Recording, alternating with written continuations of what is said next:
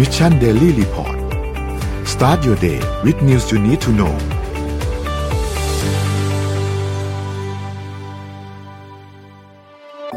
สิ้นสุดการรอคอยกับ Back on Track Planner สมุดจดรุ่นใหม่ปี 2021 จาก Mission to the Moon ผมอยากชวนทุกท่านกลับมาจดบันทึกชีวิต เปลี่ยนตัวเองให้กลับมาดีที่สุดทำสิ่งนี้ไปพร้อมๆกัน Back on Track สู่เส้นทางที่คุณอยากได้ สามารถดูรายละเอียดได้ในเว็บไซต์ของ Mission to the Moon ขอบคุณครับ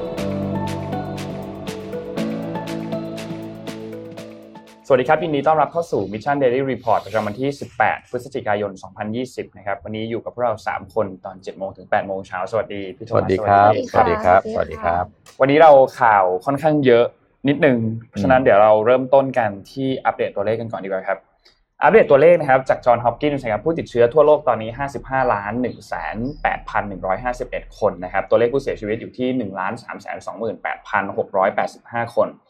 ตัวเลขผู้ที่รักษาหายแล้วนะครับ35ล้าน4 1 6 7 6 6 คนนะครับ อันนี้เป็นตัวเลขที่อัปเดตจากจอห์นฮอปกินส์นะครับสำหรับผู้ติดเชื้อทั่วโลก เราไปดูตัวเลขในไทยกันบ้างครับ ตัวเลขในไทยนะครับ เมื่อวานนี้เนี่ยทางด้านสบครายงาน พบผู้ติดเชื้อเพิ่มเติม 3 คนนะครับ รวมแล้วเนี่ยสะสม 3,878 คน ตัวเลขผู้เสียชีวิตยังคงอยู่ที่เดิมนะครับ60 คนยังไม่มีเพิ่มเติม แล้วก็เมื่อวานนี้มีรักษาหายเพิ่มเติมมาอีก 3 คน เท่ากับว่ามี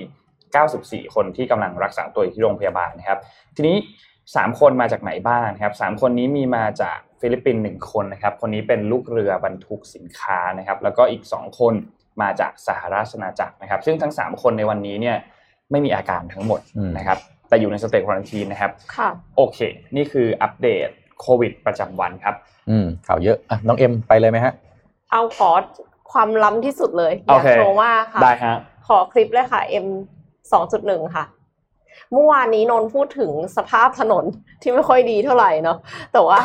ตอนนี้เนี่ยเราจะไม่ง้อถนนแล้วค่ะ เพราะว่าเราจะบินกันแล้วค่ะ บินอันนี้คือ flying taxi ค่ะ เป็นแท็กซี่ด้วย flying taxi คือเขาบอกว่าเขาจะเป็น Uber แห่งการบินอ่าฮะเออเขาอันเนี้ยสตาร์ทอัพเนี้ยเป็นสตาร์ทอัพของอเมริเออเยอรมันนะคะ ชื่อว่า Lilium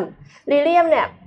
อยากจะผลักดันบริการ on demand air taxi service หรือว่า Uber แห่งการบินโดยที่หวังว่าจะให้ลูกค้าสามารถใช้เรียกบริการโดยใช้จุดขึ้นลงผ่านแอป สะดวกเหมือน Uber เลยอืมทีนี้อันเนี้ยเห็นว่ามันหน้าตาคล้ายเครื่องบินเนาะเพราะว่ามันมีปีก มีหาง มีลำตัวผู้โดยสาร แล้วก็ตอนที่มัน take off กับ landing อะค่ะ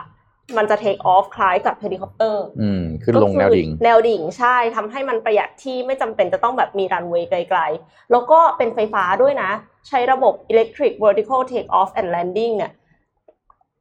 แล้วก็มี landing pad คือเขาใช้วิธีว่า take off landing ก็คือคล้ายๆกับคล้ายๆกับเฮลิคอปเตอร์ค่ะอืมก็คือเป็น landing pad แล้วก็บินได้ไกล 300 กิโลเมตรหลังชาร์จแบตหนึ่งครั้งอืมมีความเร็วสูงสุดอยู่ที่ 300 กิโลเมตรต่อชั่วโมง ดังนั้นก็เลยจะทำให้การเดินทางเนี่ยสะดวกรวดเร็วมาก แน่นอนค่ะ ราคาก็ยังไม่ถูกอะนะคะเท่าไหร่เราบอกค่าขึ้นไหม เขาบอกว่าเอ่อถ้านั่งไป JFK คือจากในเมืองไปเนี่ยค่ะ ก็ประมาณ 70 ดอลลาร์ ครับ เออ ไม่แพง อ่ายังยัง70ยังไม่ได้ดอลลาร์ ยังไม่ได้แพงมาก เอ้ยยังไม่ได้ถูกมากแต่ว่าก็คือยังไม่ได้สองพันประมาณยังไม่ได้2,000บาทแพงกว่าแท็กซี่ทั่วไปขนาดนั้นคือถ้าอ่าฮะถ้าถ้าเทียบกับต้องทิ้งตั๋วเจ็ดสิบดอลลาร์ ก็อ๋อไม่แน่นอแพง แน่นอนนี่เลย ถ้าเทียบกับค่าตั๋วนะคะ ใช่ แล้วก็ที่ที่นำมา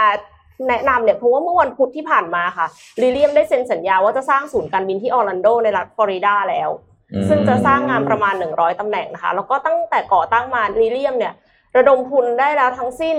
375 ล้านเหรียญ ประเมินคร่าวๆเนี่ยคิดว่าน่าจะเป็นประมาณยูนิคอร์นแล้วล่ะ หมายถึงว่าอือหือ valuation น่าจะได้เป็นยูนิคอร์นแล้วนะคะอืมแต่ว่าลิเลียมไม่ใช่เจ้าเดียวค่ะอ๋อแน่นอน Flying Taxi นี่มีอีกเยอะมากนะคะ รวมไปถึง Uber ด้วยอืม Uber Air ก็มี แล้วก็มีคู่แข่งจากจีนค่ะ ชื่อ e หังค่ะ ขอคลิป M 2.2 เลยค่ะ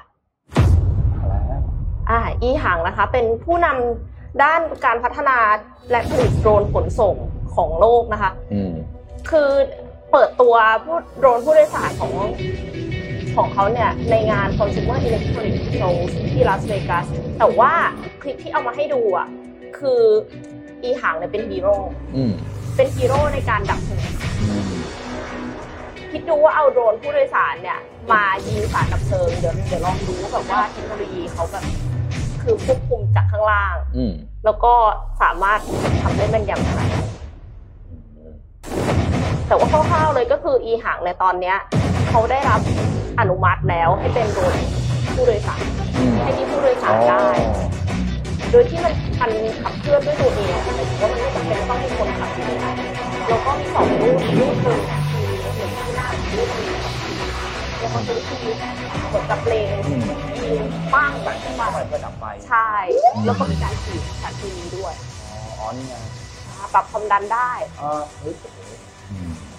เฮ้ยมันมันแบบว่าน่าจะช่วยช่วยชีวิตคนได้เยอะ แล้วก็ช่วยชีวิตนักดับเพลิงได้ด้วยอะค่ะอืมล้ำมาก โดรนพวกนี้ต่อไปใช้ AI ในการควบคุมได้ด้วยนะไม่ต้องใช้คน อืม แล้วก็จะมีความแม่นยำเอ่อมากกว่ามนุษย์สูงมาก โดรนนี่คืออนาคตจริงๆ แล้วตอนนี้มันกำลังเก่งขึ้นเรื่อยๆ แต่ผมผมคิดว่าถ้ามาอยู่เมืองไทยนะ น่าจะเปลี่ยนชื่อ อีหังอาจจะกลายเป็นกระหังอ่าให้มีเข้ความเป็นให้ข้ไทยกับวัฒนธรรมเรา อ่า วัฒนธรรมของเรา ตอนนี้นะคะ อีหังเนี่ย อยู่ที่กวางตุ้งอืมมีแผนจะจัดตั้งโรงงานผลิตและทดสอบโดรนขนส่งผู้โดยสารเนี่ย มูลค่าลงทุน 42 ล้านหยวน หรือว่า 6 ล้านดอลลาร์สหรัฐ ซึ่งเงินลงทุนส่วนหนึ่งเนี่ยได้รับการสนับสนุนจากรัฐบาลท้องถิ่นนะอืมคือจีนเนี่ยเหมือนกับรัฐบาลเขามีอะไรที่แบบ เป็นนวัตกรรมอืมเขาสนับสนุนตลอดเลยใช่ไหมคะอืมเพราะฉะนั้นเนี่ยก็คือเขาจะคาดว่าจะผลิตได้600ลำต่อปีอืมเขาบอกว่าจะแบบขยายตลาดในเมืองจีนเนี่ยอืมแสดงว่ามันแล้วมันไม่ได้มีเจ้าเดียวนะ ที่กวางตุ้งอย่างเดียวนะคะ มีบริษัท DJI แล้วก็บริษัท Z ZAG ไม่แน่ใจว่าอ่านว่าอะไร แล้วก็ EHang เนี่ยอืมที่ที่อยู่ที่นั่นกวางตุ้งโดโดรนที่จีนนี่ผู้ผลิตเยอะมากครับ เยอะมาก แต่ผู้นำอาจจะโอเค DJI พอดีผมผมเคยไป visit DJI นะอ่าอ่าค่ะที่ที่ที่โรงงานแล้วก็ที่ออฟฟิศเขาอะโอ้ใหญ่ใหญ่จริงอืมๆใหญ่มากแต่ว่าไม่ใช่ DJI คนเดียว คือ supply chain ในการผลิตโดรนที่จีนนี่เรียกว่าถ้าถ้ามีถ้ามีตังค์แล้วอยากไปตั้งลายผลิตโดรนทำได้เลยอะ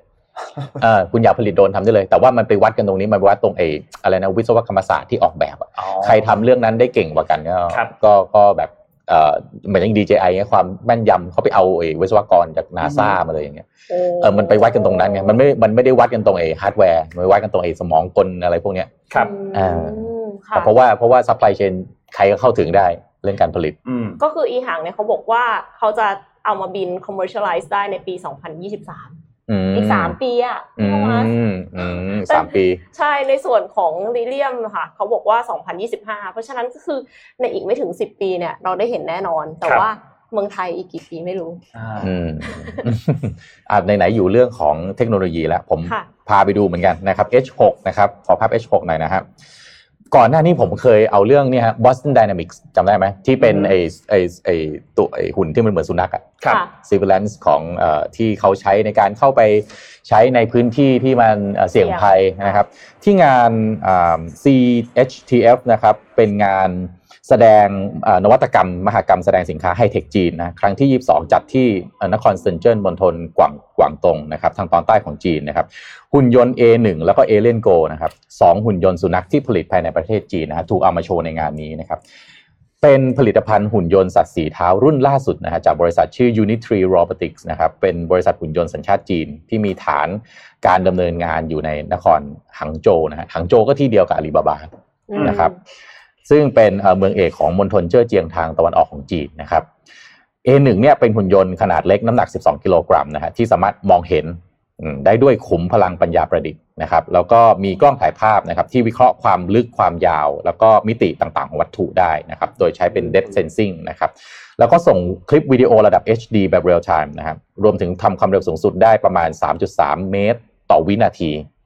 นะครับอืมส่วน Aliengo ก็เป็นเอ่อหุ่นยนต์สุนัขที่ออกแบบมาเป็นพิเศษเพื่อใช้งานเฉพาะทาง เฉพาะทางก็คือใช้ในเอ่อพวกงานที่มันมีความเสี่ยงภัยคราวที่แล้วคุณแทบถามเอ้ยแบบพวกไปเอ่อเอ่อเคลียร์พวกกับระเบิดเนี่ยพวกเนี้ยอืมเนี่ยคือเหมาะมากเลยอ่าใช่นะครับเพราะว่าเอ่อไม่มีประเด็นทางศีลธรรมค่ะเพราะว่าอย่างที่บอกไปสมมติเวลาที่คุณต้องไปช่วยเอ่อคนที่ตึกถล่มนะหรือขึ้นหรือเข้าไปช่วยในพื้นที่ที่มันมีความเสี่ยงภัยสูงเนี่ยส่งมนุษย์เข้าไปก็ลำบากค่ะ จะไม่ส่งเข้าไปก็ไม่ได้ไม่ได้อืมนะครับก็เพต้องราะฉะนั้นเข้าไปหุ่นยนต์ช่วยพวกนี้แหละ คือเอ่อหุ่นยนต์ที่เอามาเพื่อที่จะมาช่วยแก้ปัญหาต่างๆ เหล่านี้นะครับอะมเรื่องไฮเทคเปิดกันด้วยเรื่องไฮเทควันนี้ล้ำอ่าๆมันมีอะไรมากเลต่อยฮะค่ะมีเราอะไรล้ำๆคือวันนี้นนต่ท์ไหมนนท์ข่าวไทยค่อนข้างเยอะนิดนึงอืมเดี๋ยวจะค่อย ๆ ไปทีละเรื่องแล้วกันอืมเดี๋ยวเอาเอาเรื่องเบาๆก่อนเดี๋ยวหลังเจ็ดโมงครึ่งโอเคเราค่อยมาคุยเรื่องการเมืองกัน จริงๆมันก็การเมืองหมดเลยแป๊บนึงนะฮะอ้าวก็อันแรกก่อน อันนี้พี่โทมัสน่าจะสนใจครับเรื่องของการเลือกตั้ง อบจครับ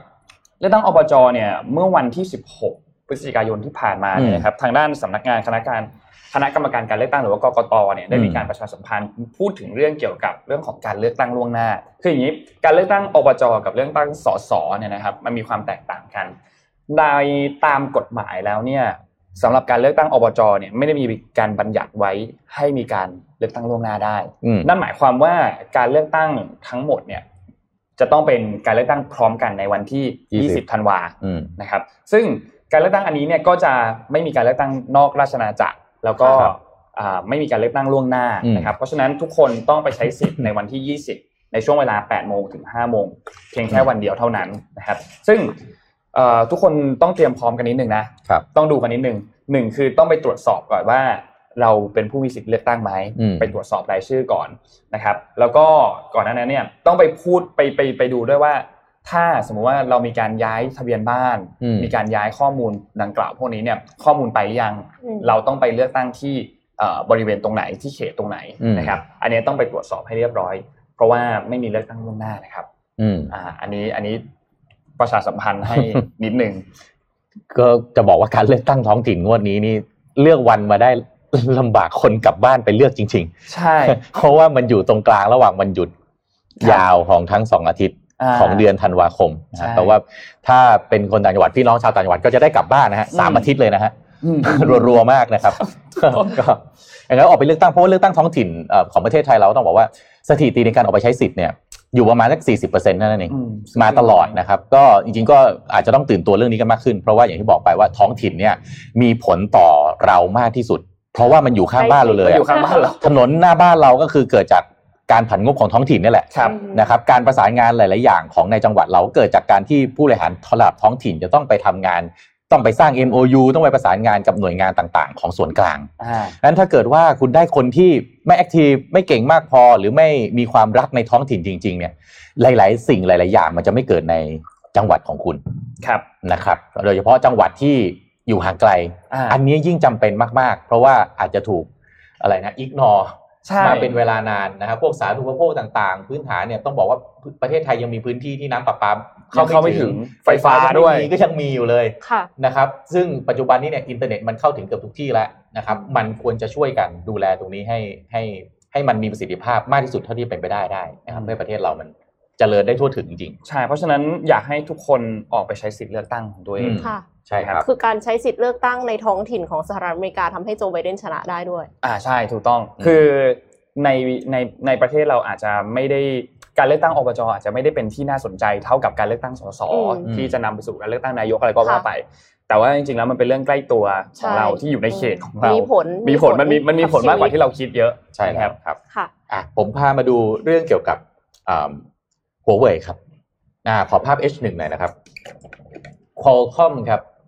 Qualcomm นี่เป็นใคร Qualcomm เป็นผู้ผลิตชิปเซ็ตที่ชื่อว่า Snapdragon อ่าเราจะรู้จักชื่อ Snapdragon มากกว่าเนาะเพราะว่าเวลาเราซื้อมือถือเนี่ยมันจะมีชื่อชิปเซ็ตตัวเนี้ยครับอยู่นะครับ Qualcomm เนี่ยได้รับการอนุมัติจากหน่วยงานของรัฐบาลสหรัฐอเมริกานะครับให้สามารถขายชิปมือถือแก่หัวเว่ยได้แล้วอืมแต่นะครับแต่ว่าชิปที่ขายเนี่ยเป็นชิป 4G เท่านั้นอืมชิป 5G5G ไม่ขาย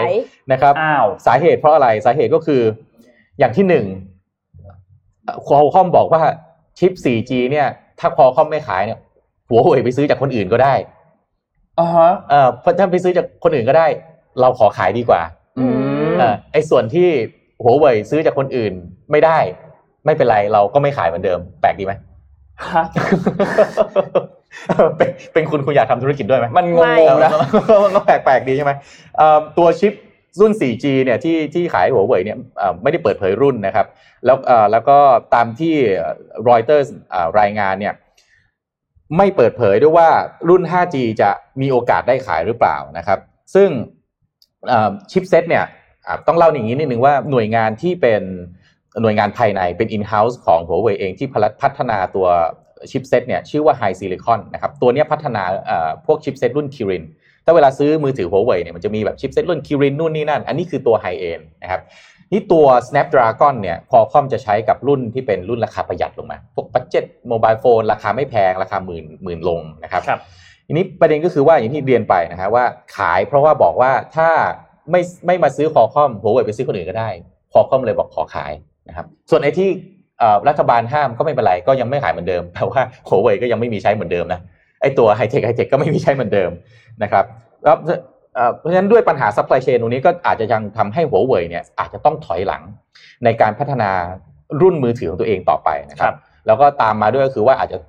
ต้องทำการแยกธุรกิจของตัวเองออกมาเป็นเป็นส่วนๆ อย่าง Honor ก็คือจะขายออกไป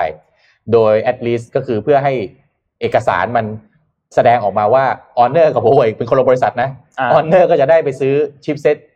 จากบริษัทของสหรัฐอเมริกา หรือบริษัทที่ต้องใช้เทคโนโลยีของสหรัฐอเมริกาต่อไปได้ค่ะนะครับอะ Huawei ยังไม่ยังไม่พ้นชะตากรรมเท่าไหร่นะวิบากกรรมยังอีกเยอะนะครับครับ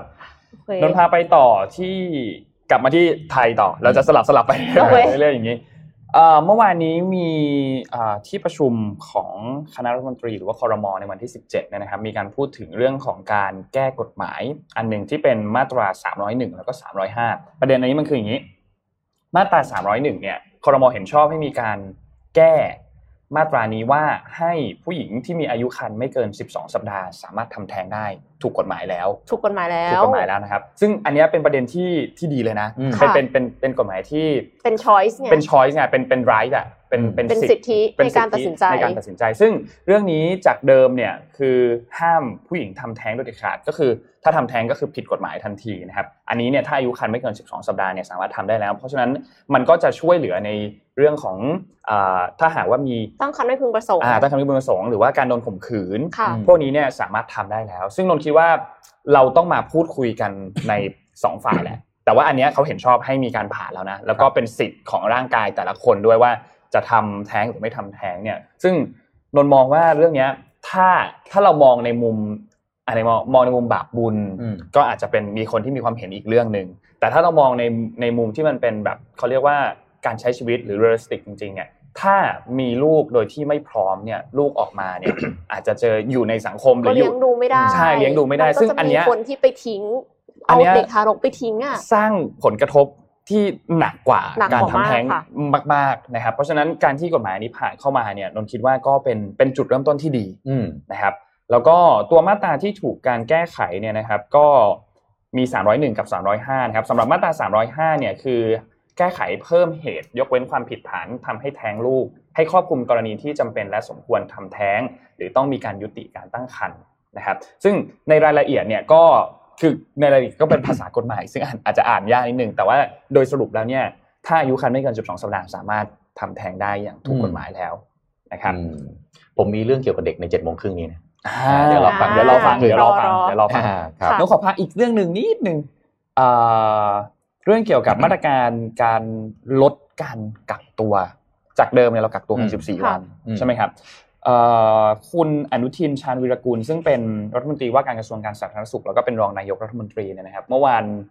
ที่ 16 เนี่ยได้มีการพูดถึงอันหนึงเกี่ยวกับเรื่องของเตรียมพิจารณาการลดการกักตัวจากอืม14 วันเหลือ 10 วันนะครับ ซึ่งโอเค มันฟังดูน่ากลัวนิดๆเอ่อน่ากลัวนิดนิดนึงน่ากลัวนิดนิดนึงเพราะว่าสึกไม่ค่อยสบายใจ รู้สึกไม่ค่อยสบายใจนิดนึงแต่ว่าโอเค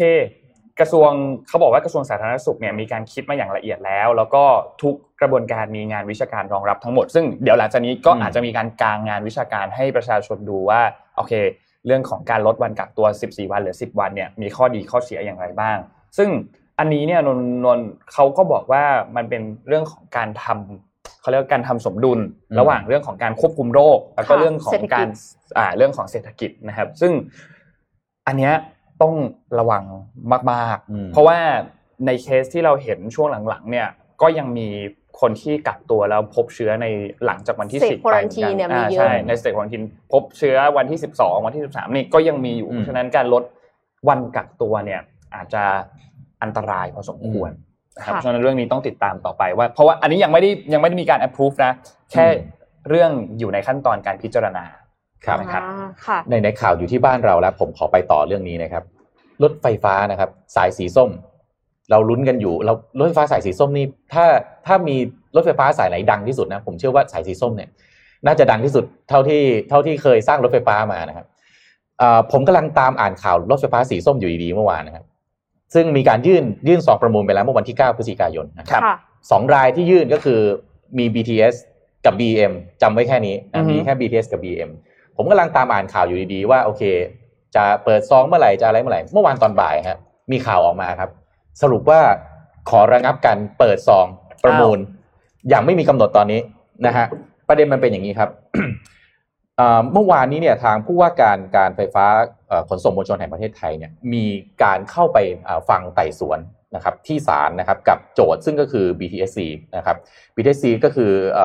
บมจระบบขนส่งมวลชนกรุงเทพซึ่งเป็น ผู้ที่ยื่นซองประมูลอีกเช่นกันครับจำชื่อนี้ไว้จำไว้สองชื่อนะ BM กับ BTS ค่ะ คนที่ยื่นฟ้องคือ BTS BM ไม่ได้ยื่นฟ้อง ประเด็นที่ยื่นฟ้องมันคืออะไร ประเด็นที่ยื่นฟ้องมันคือว่า ก่อนหน้าที่จะมีการยื่นซองเนี่ย มันมีกติกากำหนดออกมา ว่าเวลาคัดเลือกจะคัดเลือกแบบนี้นะนะครับ โดยใช้หลักๆก็คือใช้เรื่องของผลประโยชน์เรื่องตัวเงินเป็นหลักอ่าใครให้ผลประโยชน์สูง ดูโครงการแล้วใช้ได้ น่าจะได้รับการคัดเลือกก็ปกติถูกไหม ค่ะ ปัญหาเป็นอย่างนี้ปัญหามันคือว่า พอมีการยื่นปั๊บคือการยื่นซองประมูลปั๊บเนี่ยประเด็นมันคือมันจะเห็นกันแล้วว่าต่างฝ่ายต่างมาด้วยกับใครบ้างเพราะว่าเวลาไปทำโครงการพวกนี้ครับเขาจะไม่ทำคนเดียว มันจะเป็นกิจการร่วมค้ากิจการร่วมทุนมี partner มานะครับทีนี้พอเปิดหน้ากันเสร็จปั๊บเนี่ยทางรถเอ่อเอ่อรอฟรอฟรอฟมเนี่ยขอเปลี่ยนกติกา ยื่นเสร็จแล้วยื่นเสร็จแล้วขอเปลี่ยนกติกา ซึ่งเรื่องนี้ไม่เคยเกิดขึ้นในประเทศไทยมาก่อนนะครับ เรื่องนี้ไม่เคยเกิดขึ้นในประเทศไทยมาก่อน ซึ่งประเด็นก็คือว่าคณะกรรมการคัดเลือกตามมาตรา 36 แห่งพรบร่วมทุนปี 2562 เนี่ย ก็เลยยื่นขออุทธรณ์ต่อศาลคือ BTS ขอยื่นฟ้อง ขอให้คุ้มครองคำสั่งที่จะตัวเปลี่ยนกติกาเนี่ยขอให้ห้ามเปลี่ยนกติการอฟมก็เลยยื่นขออุทธรณ์ว่าขอให้ศาลทุเลาคำสั่งนี้ คือขอให้เออเปลี่ยนกติกาได้ อ่า ไม่งงเนาะคนนึงบอกเฮ้ยไอไอคนยื่นไอคนยื่นอะ บอกฟ้องห้ามเปลี่ยนครับ ส่วนส่วนคนที่เป็นเจ้าของโครงการเนี่ย บอกว่าขอขอเปลี่ยนเหมือนเดิมเออเลยไปต้องไปตัดสินกันที่ศาลนะครับประเด็นมันก็คือว่า สิ่งที่เป็นปัญหาเลยคือว่าก่อนหน้านี้ดูเรื่องเงินเป็นหลักนะครับ แต่ตอนนี้ก็คือว่าทั้งหมดเนี่ยมีอยู่สี่ซองนะครับ ก็มีการเงินมีเทคนิคมีนู่นมีนี่มีนั่นตอนเนี้ย ขอจัดเหลือแค่สองอย่างก็คือเอาประเด็นเรื่องของเทคนิคนะครับคือเรื่องการเงินเนี่ยเจ็ดสิบเปอร์เซ็นเทคนิคสามเปอร์เซ็นต์เทคนิคเนี่ยแหละประเด็น เพราะไอ้คำว่าเทคนิคเนี่ยมันคืออะไรบ้าง อืมอ่าพอพอมันเป็นอย่างนี้มันก็เลยทาง BTS ก็เลยขอยื่นฟ้องประเด็นมันคืออะไร น่าสนใจมากคือ BTS เนี่ยมากับชิโนไทยชิโนไทยเป็นของใคร คุณอนุทินนะครับ คุณอนุทิน แล้วรัฐมนรัฐมนตรีว่าการกระทรวง คมนาคมอ๋อคมนาคม เป็นคนของพรรคอะไร คุณศักดิ์สยามเป็นคนพรรคภูมิใจไทยที่คุณอนุทินก็เป็นภูมิใจไทยหัวหน้าพรรคครับแปลกไหมอ่า เล่าต่อจากนี้ลำบากนิดหนึ่งไปฟังในสนทนาหาทำต่อถ้ามีโอกาสนะครับ ไปฟังในสนทนาทำต่อเออแต่เป็นเรื่องแปลกดีไหมอ่าอ่าอ่าอ่าเพราะถ้าถ้าต่อปฏิปต่อเรื่องไปเรื่อยๆจะรู้สึกว่าเออมันแปลกดีมันแปลก BTS มาพร้อมกับคุณอนุทินครับ ยื่นยื่นฟ้องเอ่อเอ่อ โครงการที่กระทรวงคมนาคมเป็นคนดูแล ซึ่งมีคุณศักดิ์สยามเป็นและทั้งสองคนอยู่พรรคเดียวกันทั้งสองคนอยู่พรรคเดียวกันเออแปลกดีไหมอ่าถ้าอย่างนั้นขอขอต่อที่ BTS เลยแล้วกันนะคะอันนี้อันนี้เป็นข่าวดีบ้างค่ะ ขอภาพ M สามจุดหนึ่งค่ะรถไฟฟ้า BTS สายสีเขียวเปิดส่วนต่อขยายหมอชิดสะพานใหม่คูคตอีก 7 สถานีนะคะ ในวันที่ 4 ธันวาคมนี้เชื่อมการเดินทาง 3 จังหวัดค่ะ เมื่อวานนี้ผู้สื่อข่าว TNN นะคะ รายงานว่า รัฐมนตรีว่าการกระทรวงคมนาคมเปิดเผยถึงความคืบหน้ารถไฟฟ้าสายสีเขียว ระบุว่าบริษัทกรุงเทพธนาคมจำกัด ซึ่งเป็นบริษัทลูกของกรุงเทพมหานคร ได้กำหนดวันเปิดเดินรถไฟฟ้าสายสีเขียวเหนือส่วนต่อขยาย หมอชิดสะพานใหม่คูคต เชื่อมทั้งระบบเรียบร้อยแล้วนะคะ คาดว่าจะเปิดให้บริการเดินรถในสถานีที่เหลืออีก 7 สถานีเนี่ยในวันที่ 4 ธันวาคมประกอบไปด้วยสถานีขอภาพถัดไปค่ะพหลโยธิน 79 สถานีสายหยุด สถานีสะพานใหม่ สถานีโรงพยาบาล ภูมิพลอดุลยเดช สถานีพิพิธภัณฑ์กองทัพอากาศ สถานีแยกคอปอ สถานีคูคต ซึ่งเป็นสถานีปลายทางที่ตั้งอยู่ในจังหวัดปทุมธานี คือปัจจุบันเนี้ยค่ะ ก็คือมันเปิดถึงสถานีวัดพระศรีมหาธาตุ ก็คือต่อจาก สถานีวัดพระศรีมหาธาตุไปจนถึงสถานีคูคตซึ่งเป็นสถานีปลายทางเนี่ยจะเปิดวันที่ 4 ธันวาคมทั้งหมดเลยนะคะครับก็คาดว่าเมื่อเปิดบริการครบทุกสถานีแล้วจะสามารถเชื่อมต่อการเดินทางได้ตั้งแต่ปทุมธานี กรุงเทพไปจนถึงสมุทรปราการค่ะ โดยจะมีผู้โดยสารเพิ่มขึ้นประมาณ 2 0 0 0 0 0 คนต่อวันนะคะ แล้วก็อย่างไรก็ตามสำหรับรถไฟฟ้าสายสีเขียวเนี่ยมีเส้นทางการเดินรถ 59 สถานี รวมระยะทาง 68.25 กิโลเมตร ปัจจุบันเปิดให้บริการจากจังหวัดสมุทรปราการถึงสถานีวัดมหาธาตุอืมซึ่งเป็นวัดพระศรีมหาธาตุขอโทษค่ะ จุดถ่ายเปลี่ยนรถไฟฟ้าสายสีชมพูนะคะ ที่ผู้โดยสารสามารถที่จะเปลี่ยนเส้นทางไปโซนตะวันออกของอืมของกรุงเทพก็คือรามอินทรามินบุรีที่อยู่ระหว่างการก่อสร้างอืมสายสีเขียวผมเพิ่มให้ สายสีเขียวเนี่ยล่าสุดเลยผู้ว่าอัศวินขวัญเมืองครับออกมาบอกว่า อันเนี้ยมีเอ่อไปทดสอบแล้วเรียบร้อยได้ดีใช่ไหมฮะกำหนดเปิดเนี่ยเชิญท่านนายกมาด้วยนะครับวันที่ 16ธันวาคม ปัญหามันเป็นอย่างนี้ฮะปัญหาของสายสีเขียวมันเป็นอย่างนี้ ทางเอ่อ BTS เนี่ยวิ่งรถทดสอบเนี่ยให้กทมมาตั้งแต่ปี 2561หกหนึ่งวิ่งทดสอบปีนะที่แล้ว วิ่งฟรีมาตลอดครับแล้วก็เอ่อมีเอ่อช่วงทดลองใช้ก็ให้ขึ้นฟรีมาตลอด ตอนเนี้ย BTS ทวงค่าจ้างเดินรถไฟฟ้า กับกทม8,000ล้านครับ โดยเฉพาะสายเอ่อคือทวงค่าจ้างทวงวิ่งย้อนหลังรถเนี่ยเนี่ยเหรอคะอ่าย้อนหลังเนี่ยสายสีเขียวอย่างเดียวเนี่ย8,000ล้าน ประเด็นมันคืออย่างนี้ครับ ผู้ว่าอัศวินขันเมืองวันวันที่ออกมาเปิดเปิดเนี่ยแหละตัดริบบิ้นอันเนี้ยแหละที่น้องเอ็มอ่านข่าวไปอันเนี้ยแหละนะครับ ก็ออกมาบอกว่าเออไอแปดพันล้านเนี่ยกทมอาจจะไม่มีจ่ายนะอ่าถ้าไม่มีจ่ายเนี่ยเอ่อกำหนดการเดิมที่ท่านนายกจะมาเปิดวันที่ 16 ธันวาเนี่ย อาจจะต้องเลื่อนออกไปเลื่อนออกไปก่อนแปลว่ารถน่ะอาจจะต้องหยุดเดินอ้าวอืมเพราะฉะนั้นตอนเนี้ยผู้ว่าทวินขันเมืองก็ออกมาบอกว่า8,000ล้านกทมไม่มีสตางค์นะเพราะว่าเป็นผู้รับภาระการทดสอบการเดินรถเนี่ย ตอนเนี้ยไม่มีสตางค์ขอให้รัฐบาลมาช่วยด้วย อ่านะครับ ก็เอ่อบริษัทไม่บรู้ริจะษัทพูดยังไงบริษัท BTS ก็เลยบอกว่า ถ้าเป็นแบบนี้ถ้า 8,000 ล้านไม่ได้เนี่ย ก็ยอมรับว่าอาจจะต้องหยุดเดินรถจริง ๆ นะ เพราะว่า เออมันมันเป็นเงินก้อนใหญ่ แล้วก็ในช่วงที่ผ่านมาที่ให้บริการส่วนต่อขยายอันนี้สีเขียวนี่คือเราพูดเฉพาะตัวส่วนต่อขยายนะค่ะไม่ได้พูดทั้งสายเพราะว่าสีเขียวคือ BTS เส้นที่ยาวที่สุดของประเทศไทยตอนนี้ 60 67.4 กิโล วิ่งเหนือไปยันแบบออกใต้ไปเลยนะครับ เฉพาะส่วนต่อขยายที่อาจจะวิ่งไม่ได้ ถ้า 8,000 ล้านไม่จ่ายอืมเดี๋ยวต้องรอดูว่าทางกทมกับเอ่อรัฐบาล จะตกลงกันยังไงดีเพราะตอนนี้กทมแล้ว BTS ด้ไม่วยมีเงินจ่าย ก็ต้องให้รัฐบาลมาช่วยอ่าซึ่งรัฐบาลจะช่วยหรือเปล่า แต่ประเด็นมันคือกทมเป็นผู้สัญญาไงอืมแล้วแล้วเงินที่ไม่มีจ่ายเงินก้อนนั้นไปไหนนะครับ เออนั่นดิโอเค ก่อนเข้าเจ็ดโมงครึ่งครับนนขอนนขอเอาการเมืองไทยก่อนได้ไหมอืมขอการเมืองไทยสิบนาทีแล้วเดี๋ยวพี่โทมัสเจ็ดโมงครึ่งตอนเจ็ดโมงสี่สิบเคยเคยเคยโอเค เดี๋ยวเราค่อยๆไปทีละเรื่องนนท์จะแบ่งเรื่องเป็นสองเรื่องก่อนก็คือ เรื่อง ในสภากับนอกสภาค่ะเราเอาในสภาก่อน เมื่อวานนี้ที่มีการพูดถึงเกี่ยวกับเรื่องของเจ็ดยติในการแก้ไขรัฐธรรมนูญนะครับนนท์ไล่ให้ฟังก่อน การที่จะแก้ไขรัฐธรรมนูญได้เนี่ยมีการผ่านเจ็ดยติอันนี้เนี่ยนะครับเสียงของสมาชิกรัฐสภาทั้งหมดตอนนี้มี 732 เสียงนะครับ ซึ่งเป็นสส 487 คน แล้วก็เป็นสว 245 คนนะครับ การที่จะผ่านยติได้เนี่ยต้องมีเสียงไม่น้อยกว่ากึ่งหนึ่ง ก็คือ 366 เสียงนะครับ ทีนี้ใน 366 เสียงอันนี้เนี่ยจำเป็นที่จะต้องมีสวอย่างน้อย 82 คนด้วยค่ะก็คือ 1 ใน 3 นะครับ ทีนี้การที่จะมีสวอย่างน้อย 82 คนก็คือนั่นเท่ากับว่า สวต้องเห็นด้วยกับยติดังกล่าวด้วย ทีนี้ที่มีการอภิปรายกันอยู่ในช่วง 2 วันที่ผ่านมาวันที่ 17 กับ 18 เนี่ยนะครับ คือ 7 ยติอันนี้อืมยติที่ 1 คือยติแก้ไขมาตรา 256 ที่พรรคร่วมฝ่ายค้านเนี่ยเป็นคนเสนอออกมา เขาเสนอออกมาว่า ให้มีการเลือกตั้งสสรทั้ง 200 คนเนี่ยมาจากการเลือกตั้งทั้งหมด 100%นี่คือที่ฝ่ายค้านเสนอยติที่ 2 คือยติแก้ไขมาตราเดียวกันคือ 256 อันนี้จากฝั่งพรรคร่วมรัฐบาลอืมบอกว่าสสร200 คนเนี่ยให้มาจากการเลือกตั้ง 150 คนอืมและอีก 50 คนมาจากการแต่งตั้ง ซึ่งกระบวนการแต่งตั้งก็ต้องไปพูดคุยกันต่อว่าจะแต่งตั้งจากไหนยังไงยติที่ 3 เป็นยติฝ่ายค้านให้มีการยกเลิก มาตรา 270 และ 271 นะครับ อันนี้ให้มีการยกเลิกการให้อำนาจสว ติดตามเสนอแนะ และเร่งรัดการปฏิรูปประเทศ จัดทำและดำเนินการตามยุทธศาสตร์ชาติ อันที่ 4 คือยติฝ่ายค้านแก้ไขมาตรา 159 และยกเลิกมาตรา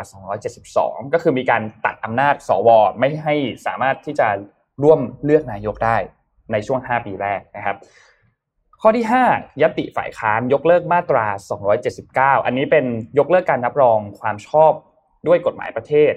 กฎหมายของประกาศคำสั่งและการกระทำโดยคอสชอืมนะครับและอันที่ 6 คือยติฝ่ายค้านแก้ไขเพิ่มเติมเกี่ยวกับระบบการเลือกตั้ง ก็คือกลับไปใช้บัตรเลือกตั้ง2ใบให้มีทั้งเลือกตั้งสสบัญชีรายชื่อ แล้วก็สสเขตอืมนะครับแล้วก็อันสุดท้ายอันที่ 7 ก็คือยติร่างแก้ไขรัฐธรรมนูญฉบับไอรอไอรอที่มีการร่วมลงชื่อของประชาชนประมาณ1นึ่งแสนรายชื่อเนี่ยนะครับที่มี 10 ประเด็น เช่น มีเรื่องของการถอนอำนาจคอสช การตัดการปฏิรูปประเทศออก แล้วก็ให้มีสวที่มาจากการเลือกตั้งทั้งหมด ซึ่งอืมในประเด็นเมื่อวานนี้เนี่ยเอ่อทางด้านไอรอก็ได้เข้าไปในสภา มีการชี้แจงด้วยเหมือนกัน ทีนี้เรื่องในสภานะครับ เมื่อวานนี้ที่มีการพูดถึงว่ามันเกิดอะไรขึ้นบ้างในสภา ในสภาเนี่ยต้องบอกว่าการประชุมสภาเมื่อวานนี้เนี่ยก็ค่อนข้างดุเดือดพอสมควรนะครับ เพราะว่าในขณะที่มีการประชุมอยู่เนี่ยด้านนอกก็มีการประท้วงอยู่ด้วยบริเวณรัฐสภาเกียรติกายเนี่ยนะครับ ซึ่ง การประชุมอันนี้เนี่ยต้องบอกว่ามีประเด็นที่ถูกพูดถึงหลายอันเหมือนกัน แล้วก็ไอรอก็เข้าไปชี้แจงด้วย แต่สุดท้ายแล้วเนี่ยยังไม่ได้มีการลงมติ ต้องติดตามกันวันนี้ว่าจะมีการลงมติหรือเปล่านะครับ แต่ว่าอย่างไรก็ตามทางด้านสวมีเมื่อวานนี้สวหลาย ๆ คนก็มีการพูดถึงบอกว่าจะไม่รับร่างทางด้านของไอรออืมแล้วก็จะมีการรับร่างแค่เฉพาะบางบางร่างเท่านั้นนะครับ แล้วก็ยังมีความเห็นว่าสสรควรจะมีมาจากทั้งการเลือกตั้ง แล้วก็แต่งตั้งโอเค ซึ่งตัวทางด้านสวเนี่ยก็ให้เหตุผลว่าตัวเขาก็มีความกังวลเหมือนกันถ้าหากว่ามาจากการเลือกตั้งทั้งหมดแล้วบางคนไม่มีคุณสมบัติมากพอ อาจจะทำให้มีการร่างรัฐธรรมนูญแล้วเกิดการล้มล้างประเทศ หรือว่ามีการแบบสร้างผลเสียต่อประเทศค่ะไปในอนาคต ซึ่งก็โอเคก็เข้าใจได้ ทีนี้ ก็ต้องมารอดูว่าสุดท้ายแล้วเนี่ยที่ประชุมสภาเนี่ยนะครับที่มีการลงมติกันเนี่ยซึ่งจะต้องมีเสียงสว 82 เสียงในการสนับสนุนด้วยนะยตินั้นถึงจะผ่าน จะมีการแก้ไขรัฐธรรมนูญในแบบไหนบ้าง สสรจะมาจากการเลือกตั้ง 100%หรือเป็นเลือกตั้งบวกกับแต่งตั้งนะครับอืมอันนี้คือเรื่องที่เกิดขึ้นในสภา เพราะฉะนั้นวันนี้เราต้องติดตามกันต่อ ว่าสุดท้ายจะมีการลงยติเป็นยังไง นอกสภาอืมนอกสภามีอะไรเกิดขึ้นบ้าง เมื่อวานนี้เนี่ยแบ่งเป็น หลายเรื่องเหมือนกัน นนท์จะพูด 3 เรื่องหลักๆ คือ เรื่องแรกคือเรื่องของมาตรฐานในการที่จะใช้อาวุธควบคุมฝูงชน ไม่ว่าจะเป็นตัวแก๊สน้ำตา แล้วก็เป็นตัว water cannon ที่เป็นอ่าน้ำแรงดันสูงนะครับ เอาเรื่องนี้ก่อน เรื่องนี้เนี่ยเดี๋ยวนนท์เอาตัว standard ขึ้นมาให้ดูอะ standard นี้เป็นของ UN ขอภาพ N3 ครับ ภาพ N3 อันนี้เนี่ยเป็น standard ไม่ใช่ภาพนี้อีกอันหนึ่งฮะ ภาพแรกภาพแรก ภาพที่เป็นรูปปกครับ อ่า อันนี้ถูกต้องครับ อันนี้เป็น guide stance ที่จริงๆ พี่แท็บเคยเอามาให้ดูแล้วรอบหนึ่งแล้วอืมนะครับ ซึ่งเป็นจัดทำโดย United United Nation Human Rights นะครับ ทีนี้เราไปดูภาพต่อไปกันขอภาพต่อไปครับ N4 ครับ โอเค อันนี้เนี่ยเอาเรื่อง water cannon ก่อนอืมเรื่อง water cannon เนี่ย สถานการณ์ที่สามารถใช้ได้ in general water cannon should only be used in situation of serious public disorder where there is a significant likelihood of loss of life คือจะใช้ได้แต่เมื่อสถานการณ์ดูเหมือนว่าจะมีการสูญเสียชีวิตค่ะมีการจะมีการเสียชีวิตเกิดขึ้น หรือว่ามีการบาดเจ็บ แล้วก็มีการทำลายทรัพย์สินต่างๆนะครับอืมนี่คือสถานการณ์ที่จะใช้ได้ ซึ่งเมื่อวานนี้เนี่ยอ่าจังหวะที่มีการฉีดน้ำจังหวะครั้งแรกเนี่ยนะครับอืมเกิดขึ้นตอนที่ทางด้านเจ้าหน้าที่ตำรวจบอกว่าให้ผู้ชุมนุมเนี่ยอย่าผลักดันเข้ามาค่ะแต่ผู้ชุมนุมก็มีการผลักดันเข้าไป และสุดท้ายเจ้าหน้าที่ตำรวจก็เลยมีการฉีดน้ำซึ่งอันนี้เราก็ต้องมาพูดคุยกันในดีเทลต่อไปว่า น้ำที่ฉีดออกมา มีการผสมสารเคมีอะไรหรือเปล่า เพราะว่ามีสำนักข่าวที่มีการจับภาพได้ว่าตำรวจมีการเทสารเคมีอะไรบางอย่างลงไปอืมซึ่งเรายังไม่รู้ว่าสารเคมีนั้นเป็นสารเคมีอะไร ก็ต้องมีการแถลงกันออกมาอีกทีหนึ่งว่าสารเคมีนั้นเป็นสารเคมีอะไรนะครับ แล้วก็อันที่สอง water cannon should not be used against person in elevate position ก็คือไม่ห้ามฉีดโดยตรงกับตัวคนค่ะนะครับ แล้วก็เดี๋ยวภาพถัดไปครับ แล้วก็อันนี้เช่นเดียวกันก็คือ ห้ามฉีดไปใส่ตัวบุคคล หรือว่าฉีดไปใส่กลุ่มตรงนั้น ต้องฉีดแบบว่าให้มันเป็นโปรเจกต์ไทลงไปอืมนะครับ แล้วก็อีกอันหนึ่งก็คือถ้าหากว่ามีการฉีดไปโดยตรงเนี่ยมันอาจจะส่งผลกระทบทำให้มีอาการบาดเจ็บเกิดขึ้นค่ะไม่ว่าจะเป็นตาบอด หรือว่าเป็นการอาการบาดเจ็บอื่นๆ ที่มีตามร่างกายนะครับ เพราะฉะนั้นเรื่องอันนี้เนี่ยต้องมีการออกมาพูดถึงแถลงกันนิดนึงว่าทำไมถึงฉีดอืมและเข้าหลักสากลในการฉีดในการควบคุม ในการใช้อาวุธควบคุมฝูงชนหรือเปล่านะครับ อันนี้คือประเด็นแรก ทีนี้เรื่องของประเด็นเกี่ยวกับเรื่องตัวแก๊สน้ำตา เพราะว่าอันนี้มีการยิงแก๊สน้ำตาฉีดแก๊สน้ำตาด้วยออกมาด้วยนะครับ ตัวแก๊สน้ำตาอันนี้เนี่ยเราพูดถึงเรื่องนี้ก่อนว่า ถ้าหากโดนจะป้องกันยังไงอืม ถ้าหากโดนป้องกันยังไง การปฐมพยาบาลนะครับแก๊สน้ำตาเนี่ยต้องบอกว่าเป็นค่อนข้างอันตราย แล้วก็มันจะสร้างความระคายเคืองต่อต่อต่อผู้ที่โดนนะครับ ซึ่งมันจะออกฤทธิ์ทันทีเลย ที่ตัวเราโดนแก๊สน้ำตานะครับ แล้วก็จะอยู่นานเหมือนกัน ซึ่งเขาบอกว่าอาการที่อยู่นานที่สุดเนี่ยอาจจะอยู่ได้ถึงวันหนึ่งวันหนึ่งคือ24 ชั่วโมงนะค่ะนะครับ เพราะฉะนั้นถ้าหากว่าโดนแก๊สน้ำตานะครับ อันอันแรกเลยคือต้องนำคนที่โดนแก๊สน้ำตาเนี่ยออกไปในพื้นที่ที่ถ่ายอากาศถ่ายเทสะดวกก่อนนะครับ แล้วก็ล้างล้างด้วยน้ำเปล่าน้ำสะอาดน้ำสะอาดน้ำเปล่านะครับ ให้ไหลผ่านตาผ่านถ้าใส่คอนแทคเลนส์อยู่ถอดคอนแทคเลนส์ทันทีนะครับ แล้วก็ล้างตาล้างตาด้วยน้ำที่สะอาดนะครับ แล้วก็ให้มีการบ้วนปาก ถ้าหากว่ายังระคายคอก็แน่นอนไปโรงพยาบาลดีกว่าค่ะนะครับ ถ้าหากว่าระคายคอระคายผิวมากๆเนี่ยให้ไปโรงพยาบาลหรือว่าให้เอ่อ โทรขอความช่วยเหลือที่สายด่วนฉุกเฉิน 1669 ก็ได้เหมือนกันนะครับ ซึ่งอันนี้อันตรายมากนะ อยากให้ทุกคนระมัดระวังนิดหนึ่งเกี่ยวกับเรื่องของการที่จะโดนแก๊สน้ำตาเกิดขึ้นนะครับ ซึ่งอันนี้เนี่ยหลังถ้าหากว่าโดนแก๊สน้ำตาแล้วเอาอีกอันหนึ่งก็คือถอดเสื้อเลยนะครับ อย่าอย่าใส่ตัวเสื้อที่มีการที่ยังเลอะแก๊สน้ำตาอันนั้นอยู่ให้ถอดเสื้อไปเลยไม่งั้นมันจะยิ่งระคายเคืองเพิ่มขึ้นเข้าไปอีกนะครับ ทีนี้เมื่อวานนี้เนี่ย นอกจากที่มีทางมันมีสองกลุ่มเนาะที่มีการเกิดการประทะกันเกิดขึ้นนะครับ ก็คือกลุ่มที่เป็นตอนแรกเนี่ยตอน9โมงเนี่ยกลุ่มไทยพักดีเข้าไปยื่นเอกสารก่อน ให้มีการคัดค้านการแก้ไขรัฐธรรมนูญค่ะนะครับซึ่งอันนี้ก็เป็นกลุ่มแรกที่เข้าไปยื่น เพราะว่าทางกลุ่มคณะรัษฎรเนี่ยเขานัดหมายจะไปกันตอนบ่ายสามใช่ไหมครับแต่ทีนี้เอ่อบังเอิญว่ามันมีเหตุการณ์ประทะกันเกิดขึ้น หลังจากที่กลุ่มไทยพักดีเดินทางกลับไปแล้ว แต่ว่ายังมีกลุ่มที่เป็นกลุ่มเสื้อเหลืองอืม บางส่วนที่ยังอยู่ในพื้นที่ตรงนั้นอยู่ทำให้สุดท้ายแล้วเนี่ยเกิดการประทะกันระหว่างสองกลุ่มนะครับซึ่งนนท์จะไม่บอกแล้วกันว่าคือเราเราเราไม่ได้อยู่ในเหตุการณ์เพราะฉะนั้นเราไม่รู้จริง ๆ ว่าใครเป็นคนเริ่มก่อนใครเป็นคนค่ะเริ่มหลังเพราะฉะนั้นไอเหตุการณ์อันนี้เนี่ยเป็นเรียกได้ว่าเป็นการประทะกันจากทั้งสองฝ่ายนะครับ แล้วก็โดยที่มีเจ้าหน้าที่ตำรวจเนี่ยก็คอยควบคุมอยู่ประมาณหนึ่งนะครับ แต่ว่าภาพตอนช่วงแรกที่เราเห็นเนี่ยเหมือนจะไม่เห็นการเหมือนเหมือนจะเป็นการประทะกันโดยตรง ไม่ได้มีตำรวจอยู่ตรงกลางตรงนั้นอืมนะครับ ซึ่งการประทะกันโดยตรงแบบนี้เนี่ยค่อนข้างค่อนข้างอันตราย การที่เป็นม็อบชนม็อบอะมันใช่อันตรายอยู่แล้ว เพราะว่าทั้งสองฝ่ายเดือดทั้งคู่ มันเดือดทั้งคู่ ต้องบอกว่ามันเดือดทั้งคู่นะครับ แล้วก็ใช้เวลาค่อนข้างนานเหมือนกันในการที่จะเอ่อแยกแยกการประทะกันนี้ได้ ซึ่งใช้เวลาแบบโอ้โหเลยไปจนถึงช่วงเวลาตอนดึกๆเหมือนกันนะครับ ทีนี้อย่างที่เราเห็นครับว่ามีการฉีดน้ำ ทั้งน้ำธรรมดาแล้วก็น้ำที่เป็นสีนะครับมีการใช้แก๊สน้ำตาเพื่อที่จะสลายการชุมนุมเกิดขึ้น แล้วก็มีเขาเรียกว่าอะไรหีบลวดเพลงที่เป็นขดขดขดลวดขดลวดอืมมาวางกันเพื่อที่จะเอ่อควบคุมการชุมนุมด้วยนะครับ ทีนี้ที่เรา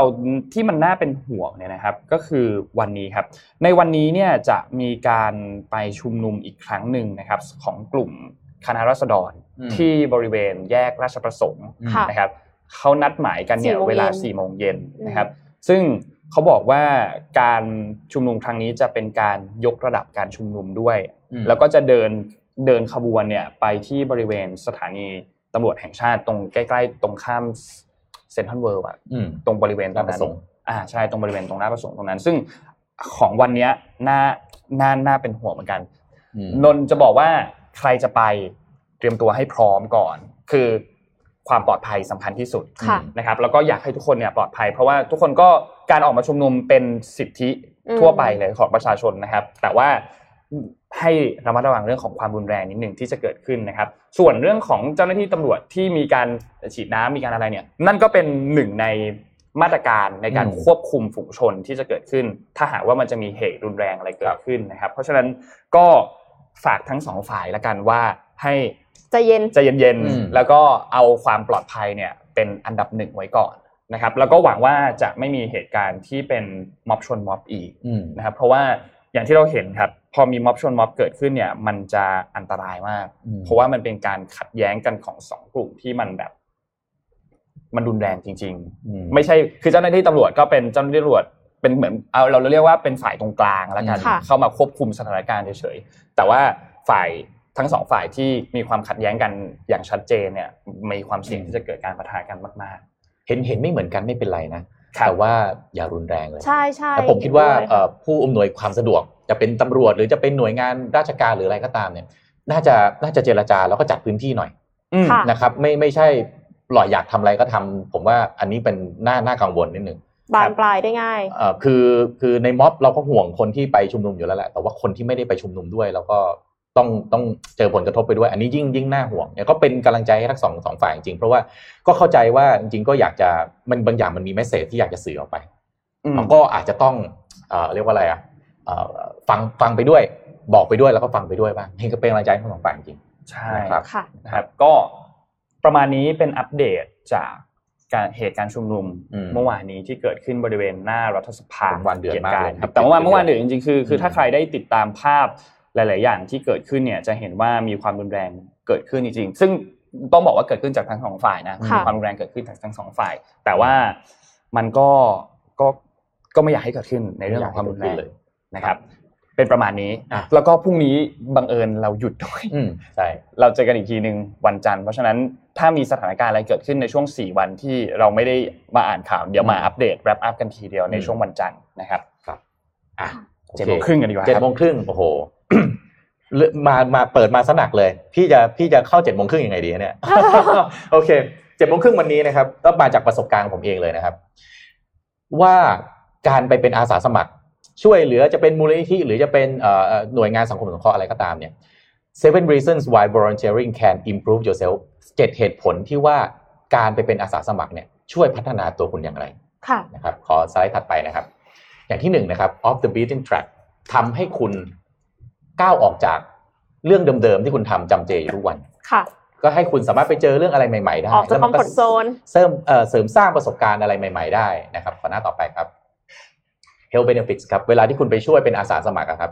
มันไม่ได้มันจะไม่ได้ทำเหมือนที่คุณทำเหมือนปกติ เวลาที่เราทำงานเราก็อาจจะใช้หัวคิดเป็นหลักอะนะครับ อาจจะได้ใช้แรงน้อยนะครับ บางอย่างนั่งทำงาน Office ไปเรื่อยๆ Syndrome ออฟฟิศซินโดรมก็มาน้ำหนักก็เพิ่มขึ้นครับใช่ไหมฮะเพราะฉะนั้น health benefits คือการที่เราไปออกแรงไปช่วยอ่า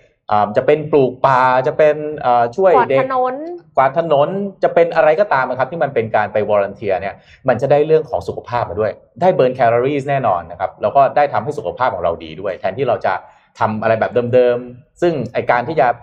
ควักตัวเองออกไปออกกำลังกายบางครั้งเนี่ยเราถ้าไม่ได้มีวินัยเป็นปกติเนี่ยก็อาจจะเป็นเรื่องยากนั้นการที่ไปวอร์ n นเทียเนี่ยช่วยในเรื่องของสุขภาพของเราด้วยนะครับข้อที่สามครับหน้าต่อไป broaden your horizons นะครับ things are not as you think ก็คือว่าเปิดโลกใหม่ ๆ ของคุณ ให้คุณได้เห็นว่าโลกเนี้ย จริง ๆ ต้องบอกเลยว่า ถ้าคุณไปเห็นโลกกว้างมากขึ้นนะคุณจะรู้ว่าโลกเนี่ยมันไม่ได้เป็นอย่างที่คุณคิดค่ะเกือบจะเสมอไปเลยอืมนะครับหลายๆอย่างที่คุณเชื่อมั่นปักใจเชื่อแล้ว ว่ามันเป็นอย่างนี้ยิ่งคุณออกไปเห็นมากขึ้น ไปรู้มากขึ้น คุณจะมีการตั้งสมมติฐานของคุณมากขึ้น แล้วคุณก็จะรู้ว่าอ๋อโลกเนี้ย จริง ๆ แล้วสุดท้ายเนี่ยการที่เราปักใจเชื่ออะไรบางอย่างอย่างสุด แบบสุดหัวใจเลยจริงๆแล้วเนี่ยพอไปรู้ไปเห็นมากขึ้นแล้วเนี่ยหลายๆอย่างไม่ได้เป็นที่เราคิดจริงค่ะๆแล้วก็ทำให้เราสามารถที่จะเปิดใจรับเรียนรู้อะไรใหม่ ๆ ได้มากขึ้นทำให้ขอบฟ้าของเราเนี่ยมันกว้างขึ้นจริงนะคค่ะรับ แล้วเราให้เราสามารถที่จะเปิดตาเปิดใจเปิดหู รับสิ่งใหม่ ๆ เข้ามาให้กับตัวเราเองได้มากขึ้นนะครับ ขอหน้าต่อไปครับ happiness is right there ครับ เวลาที่คุณไปเป็น volunteer ไปเป็นอาสาสมัครช่วยเหลือคนอื่นครับ ความสุขไม่ได้อยู่ไกลเลยครับ อยู่ตรงหน้าคุณทันทีเลย แล้วก็เป็นความสุขที่ไม่ซับซ้อนด้วย เวลาที่คุณไปช่วย จะเป็นปลูกป่ากวาดถนน ไปช่วยให้อาหาร ไปช่วยคนพิการ ไปช่วยอะไรก็ตามครับ คุณจะเห็นรอยยิ้ม คุณจะเห็นความสุขที่เกิดขึ้นจากกลุ่ม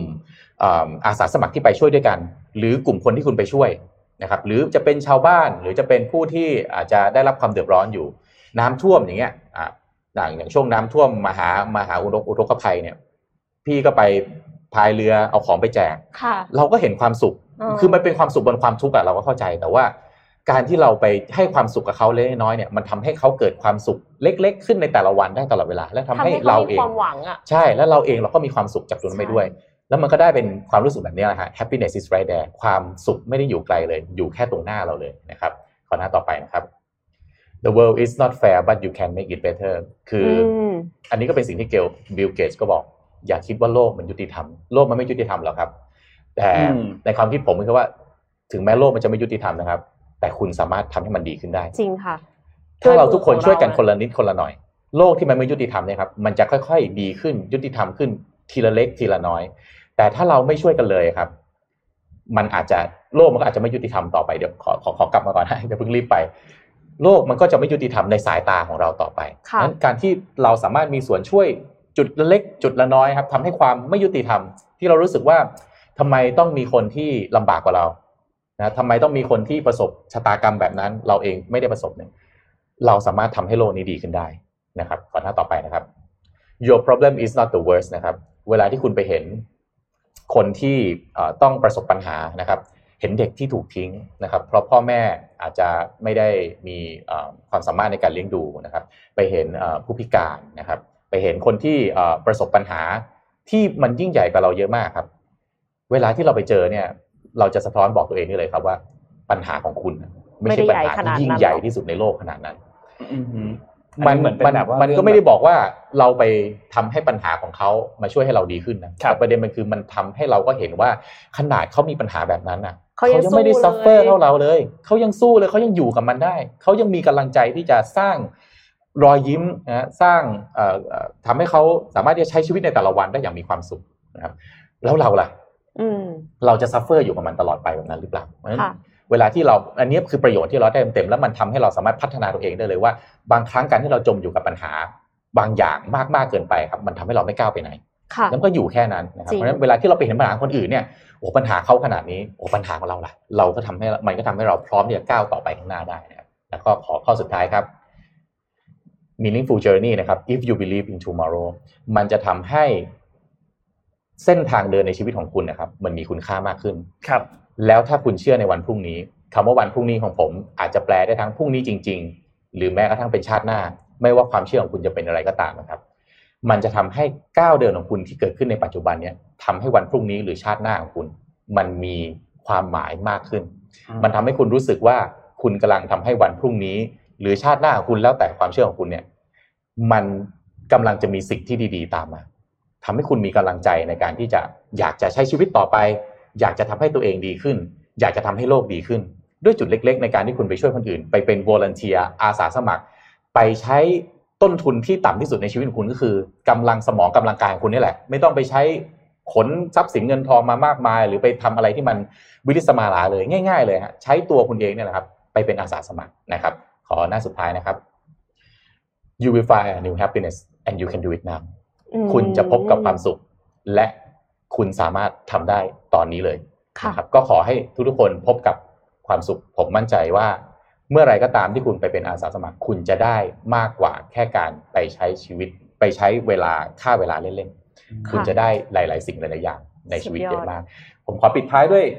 มันมีคลิปอันหนึงนะครับผมอาสาสมัครมีเยอะแยะมากนะแต่ว่ามีอันหนึงที่ผมอยากจะเอ่อแนะนำให้ให้ถ้ามีเวลาไปนะไปช่วยเด็ก ๆ ครับนะครับ ขอขอคลิปหน่อยนะฮะเด็ก ๆ เนี่ย ต้องบอกว่าเชื่อไหมในโลกเราเนี่ย คนเด็กที่เป็นเด็กเอ่อกำพร้าเนี่ย มีร้อยร้อยห้าสิบแปดล้านคนล้านร้อยล้าน58ร้อยห้าสิบแปดล้านคนนะครับ It's not from Grammy, but it's สองคนเนี้ยเป็นเอ่อ พ่อแม่บุญธรรมครับยังไม่ไม่ใช่ตามกฎหมายนะครับ ส่วนส่วนเอ่อเด็กในในรูปเนี่ยก็เป็นเด็กที่เอ่อรับมาเลี้ยง แต่ว่ากฎหมายในต่างประเทศเนี่ยการรับมาเลี้ยงกับการ adopted หรือการรับมาเป็นบุตรบุญธรรมไม่เหมือนกันนะฮะดังนั้นการรับมาเลี้ยงไม่ได้หมายความว่าจะรับมาเลี้ยงแล้วจะรับไปตลอดไปอ๋อนั่นนี่วันเกิดของน้อง พ่อแม่สองคนนี้ให้ของขวัญเป็นการ adopt อืมเขามาเป็นลูกอย่างเป็นทางการ ค่ะ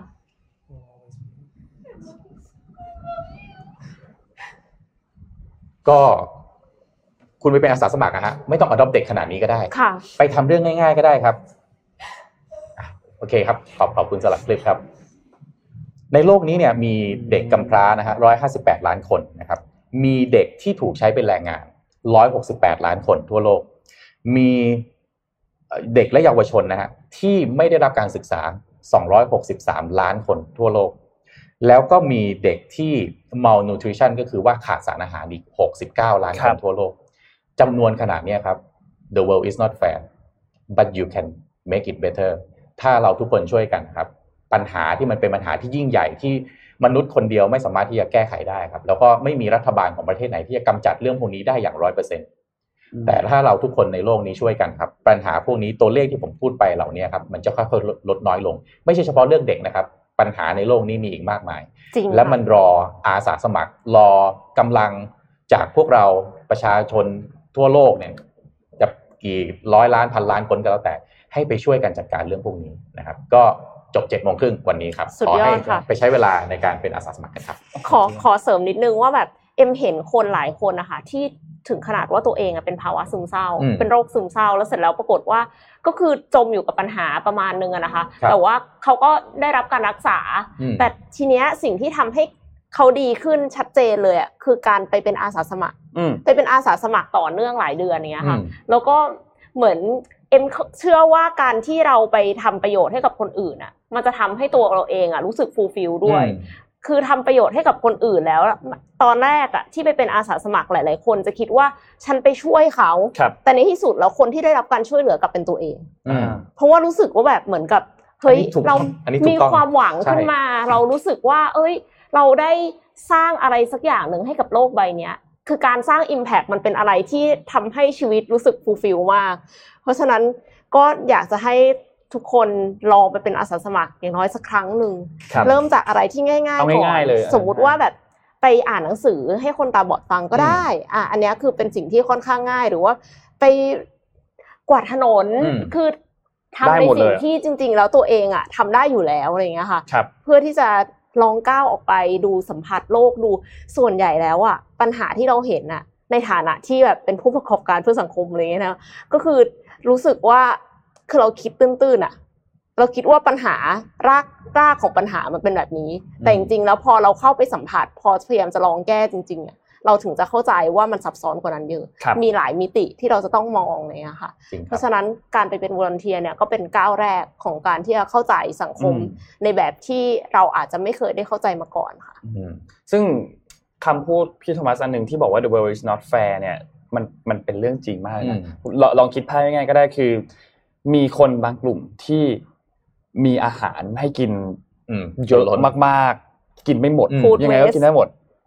กับอีกคนหนึ่งอีกคนกลุ่มอีกกลุ่มหนึ่งหกที่สิบเก้าล้านคนที่มอ l นูทริชั่นไม่มีอาหารจะกินใช่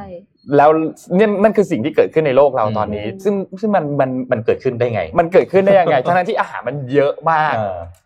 แต่มีคนบางกลุ่มที่มีที่กินเยอะมาก แต่มีคนบางกลุ่มที่ไม่มีเลยอืมความเหลื่อมล้ำมีอยู่จริง ใช่ เพราะฉะนั้นเรื่องนี้เป็นเรื่องที่ทุกคน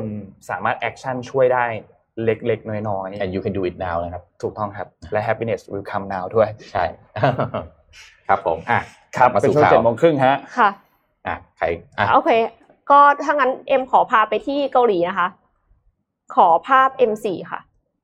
Korean Air ประกาศซื้อกิจการ Asiana Airline นะคะ Korean Air เป็นสายการบินประจำชาติของเกาหลีใต้นะคะ เปิดเผยเมื่อวันจันทร์ที่ผ่านมาว่าจะเข้าซื้อ Asiana Airline ในมูลค่า 1,600 ล้านดอลลาร์สหรัฐ หลังจากที่โควิดเนี่ยทำให้กระทบธุรกิจการบินทั่วโลกเลยนะคะ แต่ว่าสายการบินเอเชียนาเนี่ยจริงๆ แอบคล้ายสายการบินไทยหรือเปล่าไม่แน่ใจ เพราะว่าเขามีปัญหาอยู่แล้วอ๋อเขามีปัญหาอยู่แล้วตั้งแต่ก่อนเกิดวิกฤตโควิดนะคะ Korean Air เนี่ยซื้อ Asiana เพราะว่าต้องการสร้างเสถียรภาพให้กับอุตสาหกรรมการบินของเกาหลีค่ะอืมแล้วก็เมื่อซื้อ Asiana Airlines แล้วเนี่ยมันครอบคลุมไปถึงสายการบินราคาประหยัดอย่าง Air Seoul และ Air Busan ที่อยู่อืมในเครือ Asiana Airlines ด้วย ดังนั้นหลังจากที่ซื้อกิจการสำเร็จแล้วเนี่ยคาดว่า Korean Air จะได้รับการจัดอันดับให้เป็นหนึ่งในสิบสายการบินชั้นนำของโลกค่ะอืมเพราะฉะนั้นก็มีสายการบินที่ คิดว่าตอนเนี้ยเป็นโอกาสอืมในการซื้อสายการบินอื่นแล้วก็ขยายแล้วนะค่ะจริงๆ อันนี้เป็นเทรนด์ที่เอ่อนักวิเคราะห์เคยออกมาบอกบ่อยๆว่า อาจจะเห็นการควบรวมกันของสายการบินมากขึ้น เพราะว่าสายการบินต้องลดต้นทุนจริงในขณะที่ตลาดมันหดลงอย่างรุนแรงครับใช่ไหมฮะ cap แล้ว capacity ในการบินมันเหลือมหาศาลนั้นมันไม่มีทางอื่นนอกจากบีบบังคับให้ player ในตลาดต้องควบรวมกันค่ะเพื่อที่จะให้สามารถอยู่รอดต่อไปได้ แล้วก็เมื่อไหร่ที่เอ่ออะไรนะฟ้าทองผ่องอัมภัยใหม่ นะฮะการบินกลับมาใหม่การท่องเที่ยวกลับมาใหม่เดี๋ยวค่อยว่ากันว่าจะแบบเดี๋ยวเดี๋ยวเดี๋ยวใช่เดี๋ยวค่อยว่ากันใหม่จะขยายเดี๋ยวค่อยว่ากันใหม่นะครับอ่าอ่าผมพาไปดูแกดเจ็ตวันละตัวหน่อยแล้วกันนะครับ ขอรูป H2 หน่อยนะครับ เปลี่ยนมือถืออะไรยังครับ อ่าสองปี Galaxy ที่แล้ว Samsung Galaxy นะครับกำลังจะออกรุ่นใหม่มาแล้วเป็นเป็นเป็น leak นะฮะเป็นอะไรนะเป็นข่าวข่าวรั่รั่วข่าวรั่วออกมานะฮะ Galaxy S 21 หรือชื่อยังไม่ confirm เลยนะฮะอาจจะเป็น S 30 ก็ได้นะครับ ตอนนี้เขา S20 แล้วนะตอนนี้รุ่นต่อไปก็เลยอาจจะเป็น S21 หรือ S30 นะฮะตามแหล่งข่าวจาก Android Police นะครับ ซึ่งเคลมว่าตัวเองเนี่ยมี leak detail ต่างๆ มีข่าวรั่วต่างๆ ของตัว Galaxy เอ่อ S21 รุ่นใหม่ออกมาเนี่ยนะครับ หน้าจอก็จะจะยังเป็นหน้าจอ 6.8 นิ้วนะครับ ประหยัดพลังงานแบบใช้หน้าจอประหยัดประหยัดพลังงานแบบ LTPO เหมือน Note 20 นะครับ ทีเด็ดมันอยู่ตรงนี้ครับ S20 อาจจะมีสไตลัสมาด้วย ถ้าใครถ้าใครใช้ซัมซุงอาจจะรู้ว่าถ้าเป็นรุ่น S เนี่ยมันจะไม่มีอ่ามันต้องเป็นรุ่นไม่มีโน้ตอ่าต้องเป็นรุ่นโน้ตมีปาแต่กกาแต่อันนี้อาจจะมีสไตลัสใหม่แต่ต้องซื้อแยกครับอ่าแล้วถ้าเกิดคุณอยากจะแบบมีสไตลัสที่มันเสียบเข้าไปในเครื่องจริงๆอันนั้นไปซื้อรุ่นโน้ตเอานะครับก็อ่าใช้เอ่อตัวชิปเซตเป็น Snapdragon รุ่น 875 นะครับ หรือ Exynos เอ่อเอ่อเอ่อ2 Leo นะครับ ซึ่ง อ่าอันนี้แล้วแต่ว่าภูมิภาคไหนจะมีโอกาสได้ใช้ตัวไหนนะครับ กล้องเป็นเอ่อ second gen นะครับ 108 megapixel วิดีโอแบบ 8K อัดที่ความเร็ว 30 เฟรม per second ที่สำคัญทีเด็ดนะฮะ อัดวิดีโอกล้องหน้าหลังพร้อมกันได้ด้วย อ่า อันนี้แบบเจ๋งมากนะครับ ก็รอดูฮะว่าลีกออกมาแล้วปีหน้าจะออกมาตามนี้จริงหรือเปล่าคาเท่าไหร่ราคาก็ยังไม่เปิด แต่ว่าราคามือถือพวกนี้หลังๆแรงจริง แรงมาก ราคามือถือรุ่นไฮเอ็นนี่แตะสี่หมื่นแล้วอะ โอ้โหแบบแพงจริงนะครับราคายังไม่เปิดฮะดูดูสเปคย่นน้ำลายไปก่อนอ่าคือสเปคโยนน้ำลายไปก่อนแข่งชกัอนบกับชอบชอบ Galaxy 4หรือเปล่าอ่าเอาเป็นไปได้มันน่าน่าจะมาเขาน่าจะแข่งกับ iPhone เป็นหลักอะอ๋อให้ค่ะให้รู้เลยนะซัมซุงเวลาจะลอนอะไรลอนก่อน Apple ไอ้ประมาณเดือนอ่าสองเดือน ใช่อ่าประมาณนี้ขี่กันมาตลอดส่วนส่วน Apple ถ้าจะตัดอะไรจะตัดก่อนเพื่อนเหมือนกันอะแล้วเดี๋ยวเพื่อนค่อยตัดตามอ่ายกตัวอย่างเช่น รูหูฟังอ่าเป็นต้นอ๋อแล้วก็อะแดปเตอร์เออเป็นต้น เดี๋ยวเดี๋ยวคอยดูสิเดี๋ยวแบรนด์หนึ่งก็ตัดตามอะเชื่อเชื่อไหมอนาคตไม่แน่นะต่อไปไม่ให้มากระทั่งมือถืออะเออซื้อมาซื้อมาแทนไอ้อะไรนะอะไรเลขอีมี่เสร็จแล้วเดี๋ยวมือถือส่งถึงบ้านอาจจะเป็นแบบเดิมๆก็ได้เอาไม่ได้ไม่ได้อัดทุกอย่างเลยต่อไปอะอะ มีกลัวข่าวต้องอะไรจ่ายตังค์เพิ่มซื้อมือถือทีหลังอะไม่เพราะว่ามันเหมือนให้อุเหมืปอนกรณ์ Netflix ทุก Serial อย่างของ Apple อะเออครับนนมีข่าวของ SCB ให้ฟังนิดหนึ่ง อันนี้เป็นเกี่ยวกับเรื่องของการกลับเข้าลงทุนในเอเชีย แล้วก็ในไทยของนักลงทุนชาวต่างชาตินะครับในปี 2021 ซึ่งอ่าทาง SCB เนี่ยเขามีการบอกว่าเรามีโอกาสที่จะได้เห็นดอลลาร์ต่ำกว่า 30 บาทอีกครั้งหนึ่งอืมนะครับทีนี้เอ่อดรจิตติพลพฤกษาเมธานันท์นะครับซึ่งเป็นผู้อำนวยการอาวุโสของ Chief Investment CIO เนี่ยนะครับบริษัทหลักทรัพย์ไทยพาณิชย์จำกัดเนี่ยนะครับเขาบอกว่าเชื่อว่ากระแสการเปลี่ยนกลุ่มการลงทุนของนักลงทุนชาวต่างชาติเนี่ยจากที่เน้นแต่หุ้นที่เป็นหุ้นเติบโตเป็นหุ้นหุ้นโกรดเนี่ยนะครับไปเน้นหุ้นพื้นฐานที่เป็นแบบ clinical value หรือเป็นแบบวัฏจักรเนี่ยนะครับอืมเพิ่งเริ่มต้นนะครับเขาเขาเชื่อว่านักลงทุนชาวต่างชาติเนี่ยจะกลับเข้ามาลงทุนในตราสารหนี้ไทยเนี่ยในปี 2021 ก็คือปีหน้าเนี่ยเป็นเงินประมาณ 1-2หมื่นล้านดอลลาร์สหรัฐ นะครับ ซึ่งเขาคาดการณ์กันว่ามีความเป็นไปได้สูงเลยที่เราจะได้เห็นเงินบาทเนี่ยแข็งค่าอยู่ที่ประมาณ 29.7 บาทต่อดอลลาร์ในปี 2021 นะครับ เดี๋ยวนนท์ขอภาพที่หนึ่งขึ้นมานิดนึง มันจะยากนิดนึงนะ ซึ่งเดี๋ยวเราค่อยๆดูกันนะครับอืมภาพสไลด์หนึ่งใช่ไหมครับ อันนี้เนี่ยชาวต่างชาติเนี่ยมีการซื้อหุ้นไทยวันเดียวนะครับ สูงถึง 619 ล้านดอลลาร์สหรัฐนะครับ ซึ่งเป็นการระดมเงินทุนไหลเข้าตลาดทุนเนี่ย ในที่ที่สูงที่สุดนะครับในช่วง 20 ปีนะครับทีนี้อย่างที่บอกครับว่าในช่วงปีหน้าเนี่ยมันมีความเป็นไปได้ว่าเงินทุนที่ไหลเข้าตลาดหุ้นเนี่ยมีผลกับเงินบาทค่อนข้างเยอะนะครับอืมซึ่งมันไม่ปกติที่จะมีเงินไหลเข้ามาในปริมาณมากแบบนี้นะครับ ซึ่งถ้ามองย้อนกลับไปเนี่ยต้องมองย้อนไปในช่วงปี 2008 นะครับที่มีวิกฤตการเงินนะครับค่ะ ในช่วงนั้นเนี่ยเป็นเดือนที่มีเงินทุนไหลเข้าหุ้นไทยมากที่สุดเป็นติดท็อป 10 นะครับ ก็อยู่ประมาณ 900ถึง1,500 ล้านดอลลาร์นะครับ เพราะฉะนั้นรอบนี้เนี่ยแค่วันเดียวเนี่ยที่มีการเงินไหลเข้ามา 600 ล้านดอลลาร์จึงถือว่าค่อนข้างน่าสนใจนะครับ แต่ว่าถ้าสมมติว่าเรามองดรบอกว่าถ้ามองในอีกมุมหนึ่งในมุมของความสัมพันธ์กับอัตราการแลกเปลี่ยนเนี่ยพบว่าในช่วง 10 ปีที่ผ่านมาเนี่ยนะครับ มีเงินทุนไหลเข้ามาเนี่ย ประมาณ 1,000 ล้านดอลลาร์สหรัฐต่อเดือนนะครับซึ่งส่งผลให้เงินบาทแข็งค่าเนี่ยขึ้นประมาณ 1.5%ทันที เดี๋ยวขอภาพที่ 2 ครับ การที่เงินทุนเคลื่อนย้ายฝั่งหุ้นสำคัญที่กับเงินบาทอันเนี้ยมันค่อนข้างสำคัญมากๆนะครับ นอกจากตลาดหุ้นแล้วเนี่ยตลาดบอลเองก็น่าจับตานะครับเขาบอกว่า ตลาดบอลเนี่ยเป็นตลาดที่สองที่นักลงทุนเนี่ยต้องติดตามอย่างต่อเนื่องนะครับแม้ว่าในเชิงความสัมพันธ์กับค่าเงินอาจจะไม่ได้สูงเท่ากับตลาดหุ้น แต่ก็สามารถกดดันให้เงินบาทมีการแข็งค่าได้เหมือนกันนะครับซึ่งเพราะว่าหนึ่งเลยคือมันเป็นกระแสเงินทุนที่ไหลเข้ามาเรื่อยๆในช่วง 10 ปีที่ผ่านมานะครับซึ่งในปัจจุบันเนี่ยถ้านักลงทุนที่ซื้อบอลระยะยาวของไทยแล้วแปลงกลับไปเป็นดอลลาร์เนี่ยก็จะมีเขาเรียกว่ามียิวที่สูงกว่าบอลสหรัฐที่ระดับอายุเท่ากันนะครับซึ่งก็ทำให้มองได้ว่า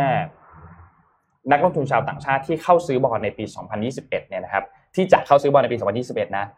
ที่มีระดับอยู่ประมาณ 10,000ถึง20,000ล้านดอลลาร์สหรัฐเนี่ยมันจะใกล้เคียงกับค่าเฉลี่ยในช่วงปี 2016 ถึงปี 2019อืมส่วนในฝั่งของหุ้นไทยเนี่ยเชื่อว่าอาจจะมีปรับการมีแรงขายในการปรับสัดส่วนของตลาด emerging market นะครับซึ่งก็อาจจะทำให้เงินทุนไหลออกไปเล็กน้อยเหมือนกันนะครับ ขอภาพสุดท้ายครับภาพที่3ครับภาพที่ 3 อันนี้เนี่ยเป็นแนวโน้มของการแข่งค่าของเงินบาทนะครับในช่วงปีหน้าในปี 2021 นะครับเขาบอกว่าทิศทางของเงินบาทในอนาคตเนี่ยไม่น่าที่จะปรับตัวแข่งค่าได้เร็วมาก ถ้าหากว่าไม่มีปัจจัยอื่น ๆ ในการสนับสนุนเข้ามานะครับ เพราะว่าสุดท้ายแล้วแน่นอนมีปัจจัยหนึ่งก็คือต้องอาจจะต้องรอเรื่องของยาต้านไวรัสก่อน ซึ่งก็มองว่าในช่วงสิ้นปีนี้ปี 2020 เนี่ยนะครับ ตลาดน่าจะซื้อขายเงินบาทอยู่ที่ประมาณ 30.8 บาทต่อดอลลาร์นะครับอืมแต่ว่าในปี 2021 เนี่ยสกุลเงินที่เป็นสกุลเงินเอเชีย แล้วก็สกุลเงินบาทเนี่ยน่าจะได้รับแรงหนุนจากการฟื้นตัวของเศรษฐกิจโลกด้วย แล้วก็ราคาของสินค้าโภคภัณฑ์ทำให้มีกระแสเงินลงทุนกลับเข้ามาในฝั่งเอเชีย แล้วก็ไทยมากกว่าปีนี้แน่นอนนะครับก็เลยประเมินว่าเงินบาทอาจจะแข็งค่าลงไปแตะที่ระดับ 29.7 บาทนะครับเพราะฉะนั้นก็ ติดตาม ถ้าใครที่อยู่ในวงการตรงนี้เนี่ยก็ติดตามเกี่ยวกับการเคลื่อนไหวของค่าเงินให้ดีๆนะครับว่ามันคือต้องบอกว่ามันเป็นเรื่องที่มันควบคุมไม่ได้อะอืมมันควบคุมค่อนข้างยากเพราะฉะนั้นก็ต้องดูตัวแปรหลายๆอย่างว่าเงินบาทเนี่ย ที่มีการแข่งค่าขึ้นเนี่ย จะส่งผลกระทบต่อผู้นำเข้าส่งผลกระทบต่อประชาชนทั่วไป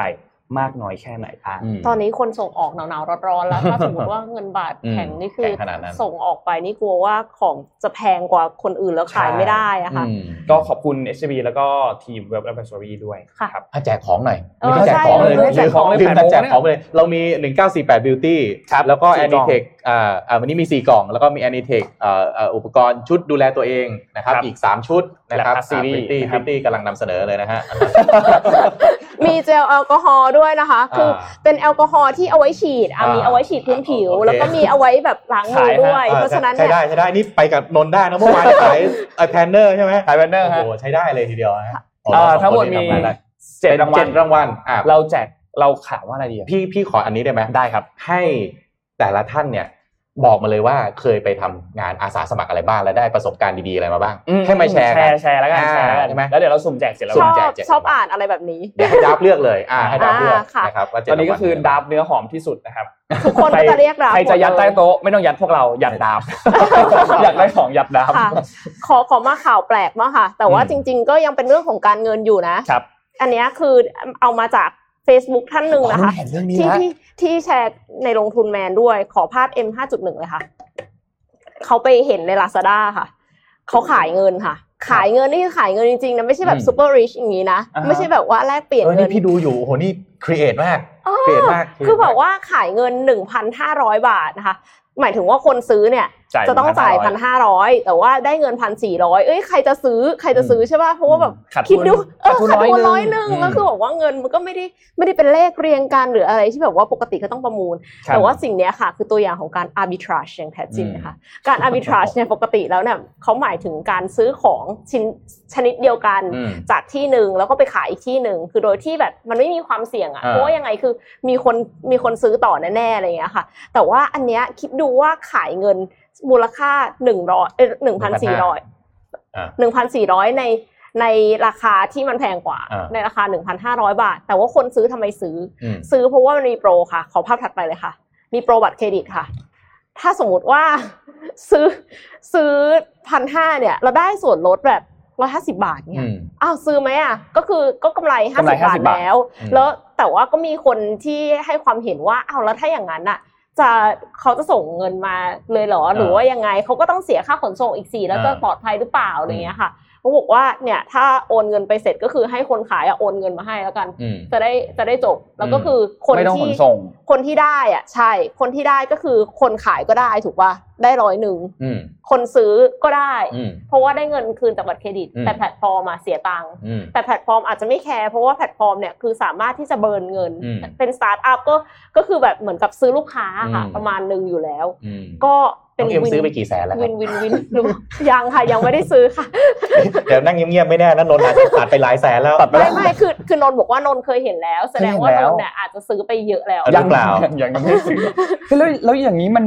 มันเหมือนมันน่าจะผิดกฎหมายเนาะมันผิดกฎหมายหรือเปล่าอะเออใช่ไหมมันมันผิดมากมันแบบมันแปลกเกินจนแบบ แต่ไม่รู้ว่ากฎหมายตามไม่ทันหรือเปล่าเพราะว่าใครอืมจะไปคิดว่าจะมีคนช่องทำทาแบงบทำนี้กินอะนี่คนไทยเราเก่งจริงๆอันนี้ต้องปรบมือให้คนไทยเราจริงๆนะในเรื่องการอืมเอ่อเป็นว่าแบบทำอาหารเลี้ยงชีพ opportunist อ่าถ้ามันมีโอกาสอะต่อมาก็มันเป็นโอกาสใช่ไหมค่ะตัดตัวโอกาสได้กันแบบทุกเมื่อจะเรียกเลย win นะ win คะวินได้หรือเปล่าเนี่ย แพลตฟอร์ม happy คนซื้อคนขาย happy ไม่รู้แบงก์อาจจะ happy หรือเปล่าไม่แน่ใจคือปกติอะไอโปรโมชั่นอย่างเงี้ยของแบงก์อะเขาจะไม่รวมบางอย่าง อย่างเช่นอาการอืมซื้อกองทุนเขาไม่รวมซื้ออ่าอะไรเนี่ยทองคำซึ่งไม่รู้ว่าอันนี้เข้าเข้าใช่เกณฑ์อันหรืนี้อมัเปนล่าเข้าข่ายหรือเปล่าไงเพราะว่ามันคือเงินแบบยิ่งกว่าทองคำอีกนะ ครับ คือมันไม่ใช่แค่แบบการลงทุนแบบนั้นอะ อันนี้คือซื้อขายเงินกันเลย ธนบัตรอะอืมเอออะผมปิดท้ายที่ข่าวเกี่ยวกับเศรษฐกิจนะครับ ญี่ปุ่นครับขอรูป H5 นะครับญี่ปุ่นออกมาแถลงแถลงข่าวนะครับสำนักข่าวนิกเกอีเอเชียรายงานเมื่อวันที่ 16 พฤศจิกายนที่ผ่านมานะครับว่าทางการญี่ปุ่นเปิดเผยตัวเลขเศรษฐกิจคือ GDP ไตรมาส 3 ของปีนี้นะครับขยายตัว 21.4%นะฮะเทียบ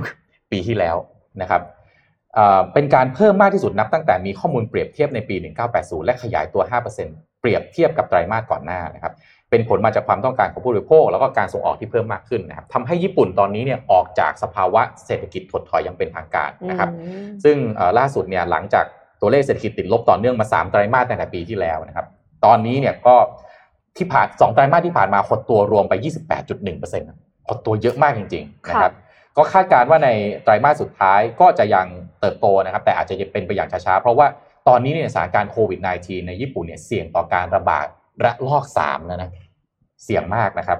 ก่อนหน้านี้เนี่ยรัฐบาลญี่ปุ่นก็มีมาตรการแจกเงินให้กับผู้ใหญ่และก็เด็กทุกคนคนละ 900เอ่อ US ดอลลาร์นะครับประมาณ 27,000 บาทนะครับ ซึ่งอันเนี้ยเนี่ยเป็นเอ่อเงินสวัสดิการทำให้มันเพิ่มการใช้จ่ายทั่วประเทศถึง 2.2%ของ GDP นะครับ ก็นายโยชิฮิเดสุกะนะครับนายกรัฐมนตรีออกมา ก็ให้ระวังมาเตือนให้ประชาชนระมัดระวังเรื่องการติดเชื้อ แต่ยังไม่ให้ยกเลิกการจัดอ่ากิจกรรมทางเศรษฐกิจ อย่างเช่นโปรโมทการท่องเที่ยวในประเทศหรือกิจกรรมอื่นๆนะครับ นี่ก็เป็นข่าวเกี่ยวกับ ญี่ปุ่นนะครับ ผมเสริมอีกข่าวหนึ่งนะครับ ที่จีนนะครับ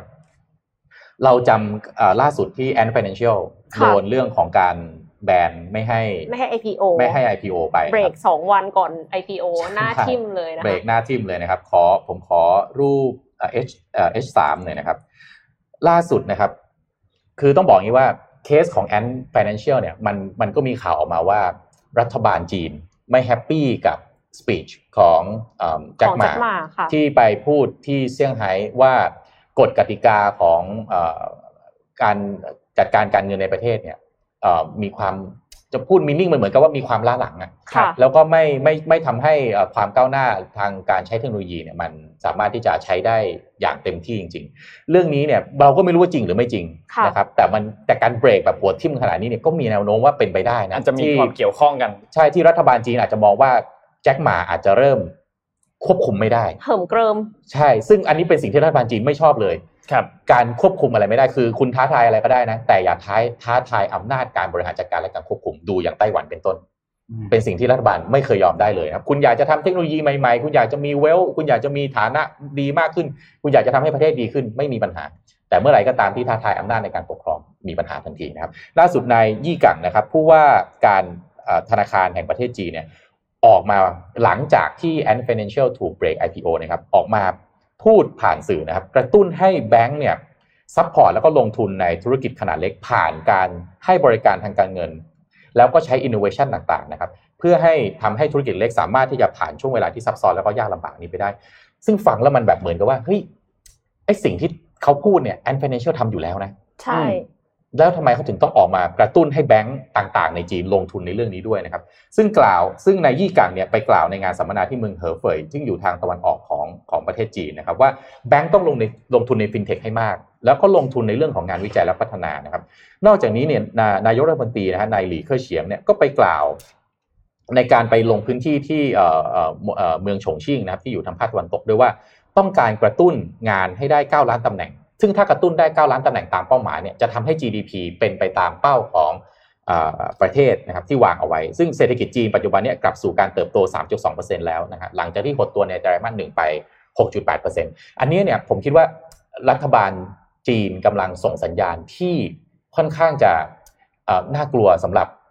เอ่อ FinTech ฟินเทคในครับจีนในประเทศจีนค่เองนะครับถ้าฟินเทคในประเทศจีนยังไม่สามารถที่จะเอ่อแสดงออกเรื่องของการที่จะพ ร้อมที่จะอยู่ภายใต้การควบคุมนะครับ ผมว่าหนาว ค่ะ เพราะว่าตอนนี้หุ้นทั้งอาลีบาบาแล้วก็ V WeChat ซึ่งเป็น 2 รายที่จัดการเรื่องฟินคือมี Market Share เรื่องฟินเทคเกือบจะร้อยเปอร์เซ็นต์ในจีนเนี่ยเก้าสิบปลายปลายๆเปอร์เซ็นต์เนี่ยนะครับตอนนี้หุ้นตกหนักทั้งคู่ค่ะ นะครับแล้วก็มีข่าวไปถึงขั้นที่ว่า Ant Financial เนี่ยมีโอกาสที่ถ้าไม่สามารถที่จะ IPO หรือเดินตามเป้าหมายที่ตัวเองเป็นไปได้เนี่ยมีโอกาสที่ valuation อาจจะตกไปถึง 50%เนี่ยมอันนี้ที่นักวิเคราะห์มองนะครับเพราะว่า หลังจากเนี้ยมันก็มันก็มีความเป็นไปได้นะว่า ถ้าจีนออกมาตรการหรือออกกฎหมายต่างๆออกมา แล้วทำให้ Ant Financial ต้องเข้าสู่กติกาเดียวกับธนาคารต่างๆ มันมันไม่ง่ายนะทำธุรมันกิจไม่ง่ายเหมือนเดิมไได้อะมันไม่ง่ายเหมือนเดิมมันยากขึ้นกว่าเดิม เยอะมากเลยแปลว่า Ant Financial ต้องกลายเป็นไม่ต่างอะไรกับธนาคารเลย ก็คือไปช้าในแบบที่แจ็คหมาเขาด่าไว้แหละก็ค่ะ ก็คือเอ่อตอนก่อนหน้าเนี้ที่บอกว่า IPO อะ ถ้า IPO สำเร็จเนี่ยอืมมันจะสามหมื่นสี่พันห้าร้อยล้านครับเหรียญสหรัฐเนาะที่มากกว่าซาอุดีอารัมโคครับแต่ว่าพอหลังจากประกาศแล้วอะค่ะ คือมันทำให้หุ้นอาลีบาบาร่วงกราวเลยนะคะอืมแล้วก็มันมีสองระลอกอะทำให้อาลีบาบาสูญเงินไปถึงสามแสนสามหมื่นหกพันละ หกพันล้านเหรียญสหรัฐอะอืมทำไมเป๊ะขนาดนี้ฮะเนี่ยโอ้โหเพราะว่าตัวลขเป๊ะมากเพราะว่าอันนี้คืออ่านมาจากเอ่อบทวิเคราะห์ของ Post Today นะคะโอเคว่าแบบการที่สกัดขาเนี่ยคือเขาแสดงให้เห็นเลยว่าเฮ้ย อยู่ควบคุมไม่ได้เนี่ยอืมไม่ได้หมายความว่าเราจะปล่อยไปนะอืมแล้วก็คือตอนเนี้ฟินเทคของจีนน่ะมันโตเร็วมาก โดยที่อาลีบาบาแอนกรุ๊ปและเทนเซ็นนะคะ มูลค่าตลาดรวมกันเกือบ 2 ล้านล้านเหรียญสหรัฐอืมเหนือกว่ารัฐวิสาหกิจอย่าง Bank of China ที่มีอืมมูลค่ามากที่สุดในประเทศอืมเพราะฉะนั้นก็คือมันก็ส่งอิทธิพลมากจริง ๆ มันทำให้เหมือนกับเขาสีจิ้นผิงเขาอยู่เฉยไม่ได้แล้วล่ะใช่ถ้าสมมติว่าเหิมเกริมขนาดนี้นะคะ ก็เลยรู้สึกว่าการทำแบบนี้เป็นการส่งสัญญาณ อย่างครัที่บพี่โทมัสบอกว่าอืมส่งสัญญาณเลยว่าคืออย่านะออย่าย่าคิดถืว่าอตัวเองนะทำได้คนเดียวอ่าเพราะว่าถ้าไปเป็นบริษัทมหาชนแล้วเนี่ยเขากลัวว่าอาจจะควบคุมได้ยากอืมดังนั้นก็เลยต้องสกัดขาวไว้ก่อนค่ะอืมต้องขอปิดท้ายด้วยการเอ่อพอดี SCB ฝากโปรโมทเป็นเป็นเป็นแคมเปญอันหนึ่งนะครับ แต้มบัตรเครดิตที่เราใช้กันเนี่ยนะครับ ที่มีใช้บางทีบางคนก็เอาไปแลกนู่นแลกนี่ใช่ไหมครับ ล่าสุดเอ่อเขาออกแคมเปญ point to invest ครับแต้มบัตรเครดิตที่ทุกคนใช้เนี่ยสามารถเอามาใช้ลงทุนได้โดยที่ไม่ต้องใช้เงินเลยนะครับคะแนน SCB Rewards นะครับจากบัตรเครดิตบัตรเครดิต SCB ของทุกคนเนี่ยนะครับสามารถนำมาแลกเป็นหน่วยลงทุนในกองทุนรวม SCB TNF ได้นะครับครับก็คือเปิดบัญชีกองทุน SCB AM แล้วก็แลกคะแนนผ่าน SCB Easy App ได้เลยอืมนะครับและที่สำคัญก็คือถ้า มีลูกค้าลูกค้าที่เปิดบัญชีใหม่เนี่ยนะครับจะได้รับ Starbucks e coupon ด้วยมูลค่า 100 บาทนะครับในช่วงวันที่ 11 พฤศจิกายน ถึงวันที่ 30 ธันวาคมปีนี้ 2563 นะครับก็ ฝากด้วยใครมีแต้มบัตรเครดิตก็ซึ่งสาอันมารนี้ถเอาพี่ไปลงสทุนนใจได้มากเลยนะเพราะพี่มีแต้มเยอะพี่ไม่เคยใช้เลย ไม่เคยใช้เลยแต้มอะทำไมไม่เอาไปแลกไม้แลกอะไรก่อนหนั้นเนี้ยก่อนก่อนโคเออวิดไม่ได้นะใช้เลยอะไม่ได้ใช้เลยจริงๆไม่ไม่ไม่เวลาจะทำอะไรไม่เคยคิดเลยว่าแต้มบัตรเครดิตเอาไปลงทุนได้นะฮะเออเนี่ยน่าสนใจเดี๋ยวลองลองลองเข้าไปลองเข้าไปดูรายละเอียดกันได้นะครับอืมคิดว่าในแอป SCB Easy App เนี่ยจะมีรายละเอียดให้ทุกคนเข้าไปดูอยู่แล้วค่ะนะครับก็ขอบคุณ SCB กับทีม Wealth Advisory ด้วยนะครับวันนี้คิดว่าน่าจะครบถ้วน มีคนเดาข้อสอบด้วยอะมีคน ตอบสามแสนสามหมื่นหกเราถามไปแล้วถามไปแล้วไปแล้วถามไปแล้วเราถามไปแล้วมีส่วนร่วมกันแล้วก็เดี๋ยวพรุ่งนี้เราหยุดพรุ่งนี้เราหยุดพรุ่งนี้กับวันวันศุกร์เราหยุดเราหยุดก็ติดตามดูรายการต่างๆใน Mission to the Moon แทนได้ ตอนนี้เรามี 17 รายการครับค่ะนะครับ วันก่อนมีคนมาแซวบอกว่าโอ้โห แค่ตามฟังให้ทันนี่ ก็แบบต้องหมดแบบเวลาแล้วนะค่ะแต่ว่าหมดเวลาตามแล้วฟังตามฟังยิ่งตามฟังยิ่งได้พัฒนาตัวเองนะอ่าอ่าแล้วก็พรุ่งนี้รายการพยานผมมี EP ใหม่ออกมาด้วยนะฮะติดตามฟังกันได้ว่าไปสัมภาษณ์ใครมาอ่าอ๋อแล้วก็สัปดาห์นี้เหมือนจะไม่มีสนทนาหาธรรมใช่ไหมไม่มีครับเพราะว่าต่างคนต่างไม่ว่างใช่เลยไม่ลงตัวไม่ได้อัดกันก็ตามฟัง EP เก่าๆไปก่อนได้นะฮะแล้แล้ววก็ก็ไปเดี๋ยวร่มีวมคอมเมนต์กันสัปดาห์หน้ามีสัปดาห์หน้าแน่นอนนะครับสัปดาห์หน้าประเด็น เดือดอีกตามเคยนะคสัปรับดาห์หน้าทำเดือดทุกสัปเพดาห์ราะว่าอะประเด็นนี้เรสขึ้นมาโดยพี่ปิ๊กครับครับพี่ปิ๊กของเราเองเรสขึ้นมาปั๊บโอ้โหผมนั่งอ่านเสร็จปั๊บโอ้โห ยังไม่บอกนะว่าประเด็นอะไรยังเรไบอกสมาไม่พอนะ ส่งข้อมูลมาให้ด้วยฮะมาข้อมูลมาแล้วด้วยโอ้โหว่ามันเป็นอย่างนี้มันเป็นอย่างนี้แล้วเมื่อกี้พี่ปิ๊กอ่าอ่าพูดในคอมเมนต์แล้วฮะทุจริตที่เกิดในจุดจุดจุดเดี๋ยวไปรอตามฟังกันว่าเกิดในไหนครับครับผมโอเค ก็ ขอบคุณทุกคนที่ติดตามมากๆนะครับ แล้วก็ไว้พบกันใหม่อีกครั้งหนึ่งวันจันทร์เดี๋ยวมาอัปเดตสถานการณ์ 4 วันที่หายไปอืมว่าเกิดอะไรขึ้นบ้างนะครับ ก็ขอบคุณทุกคนครับ ดูแลตัวเองกันด้วยนะฮะสวัสดีครับ สวัสดีค่ะ Mission Daily Report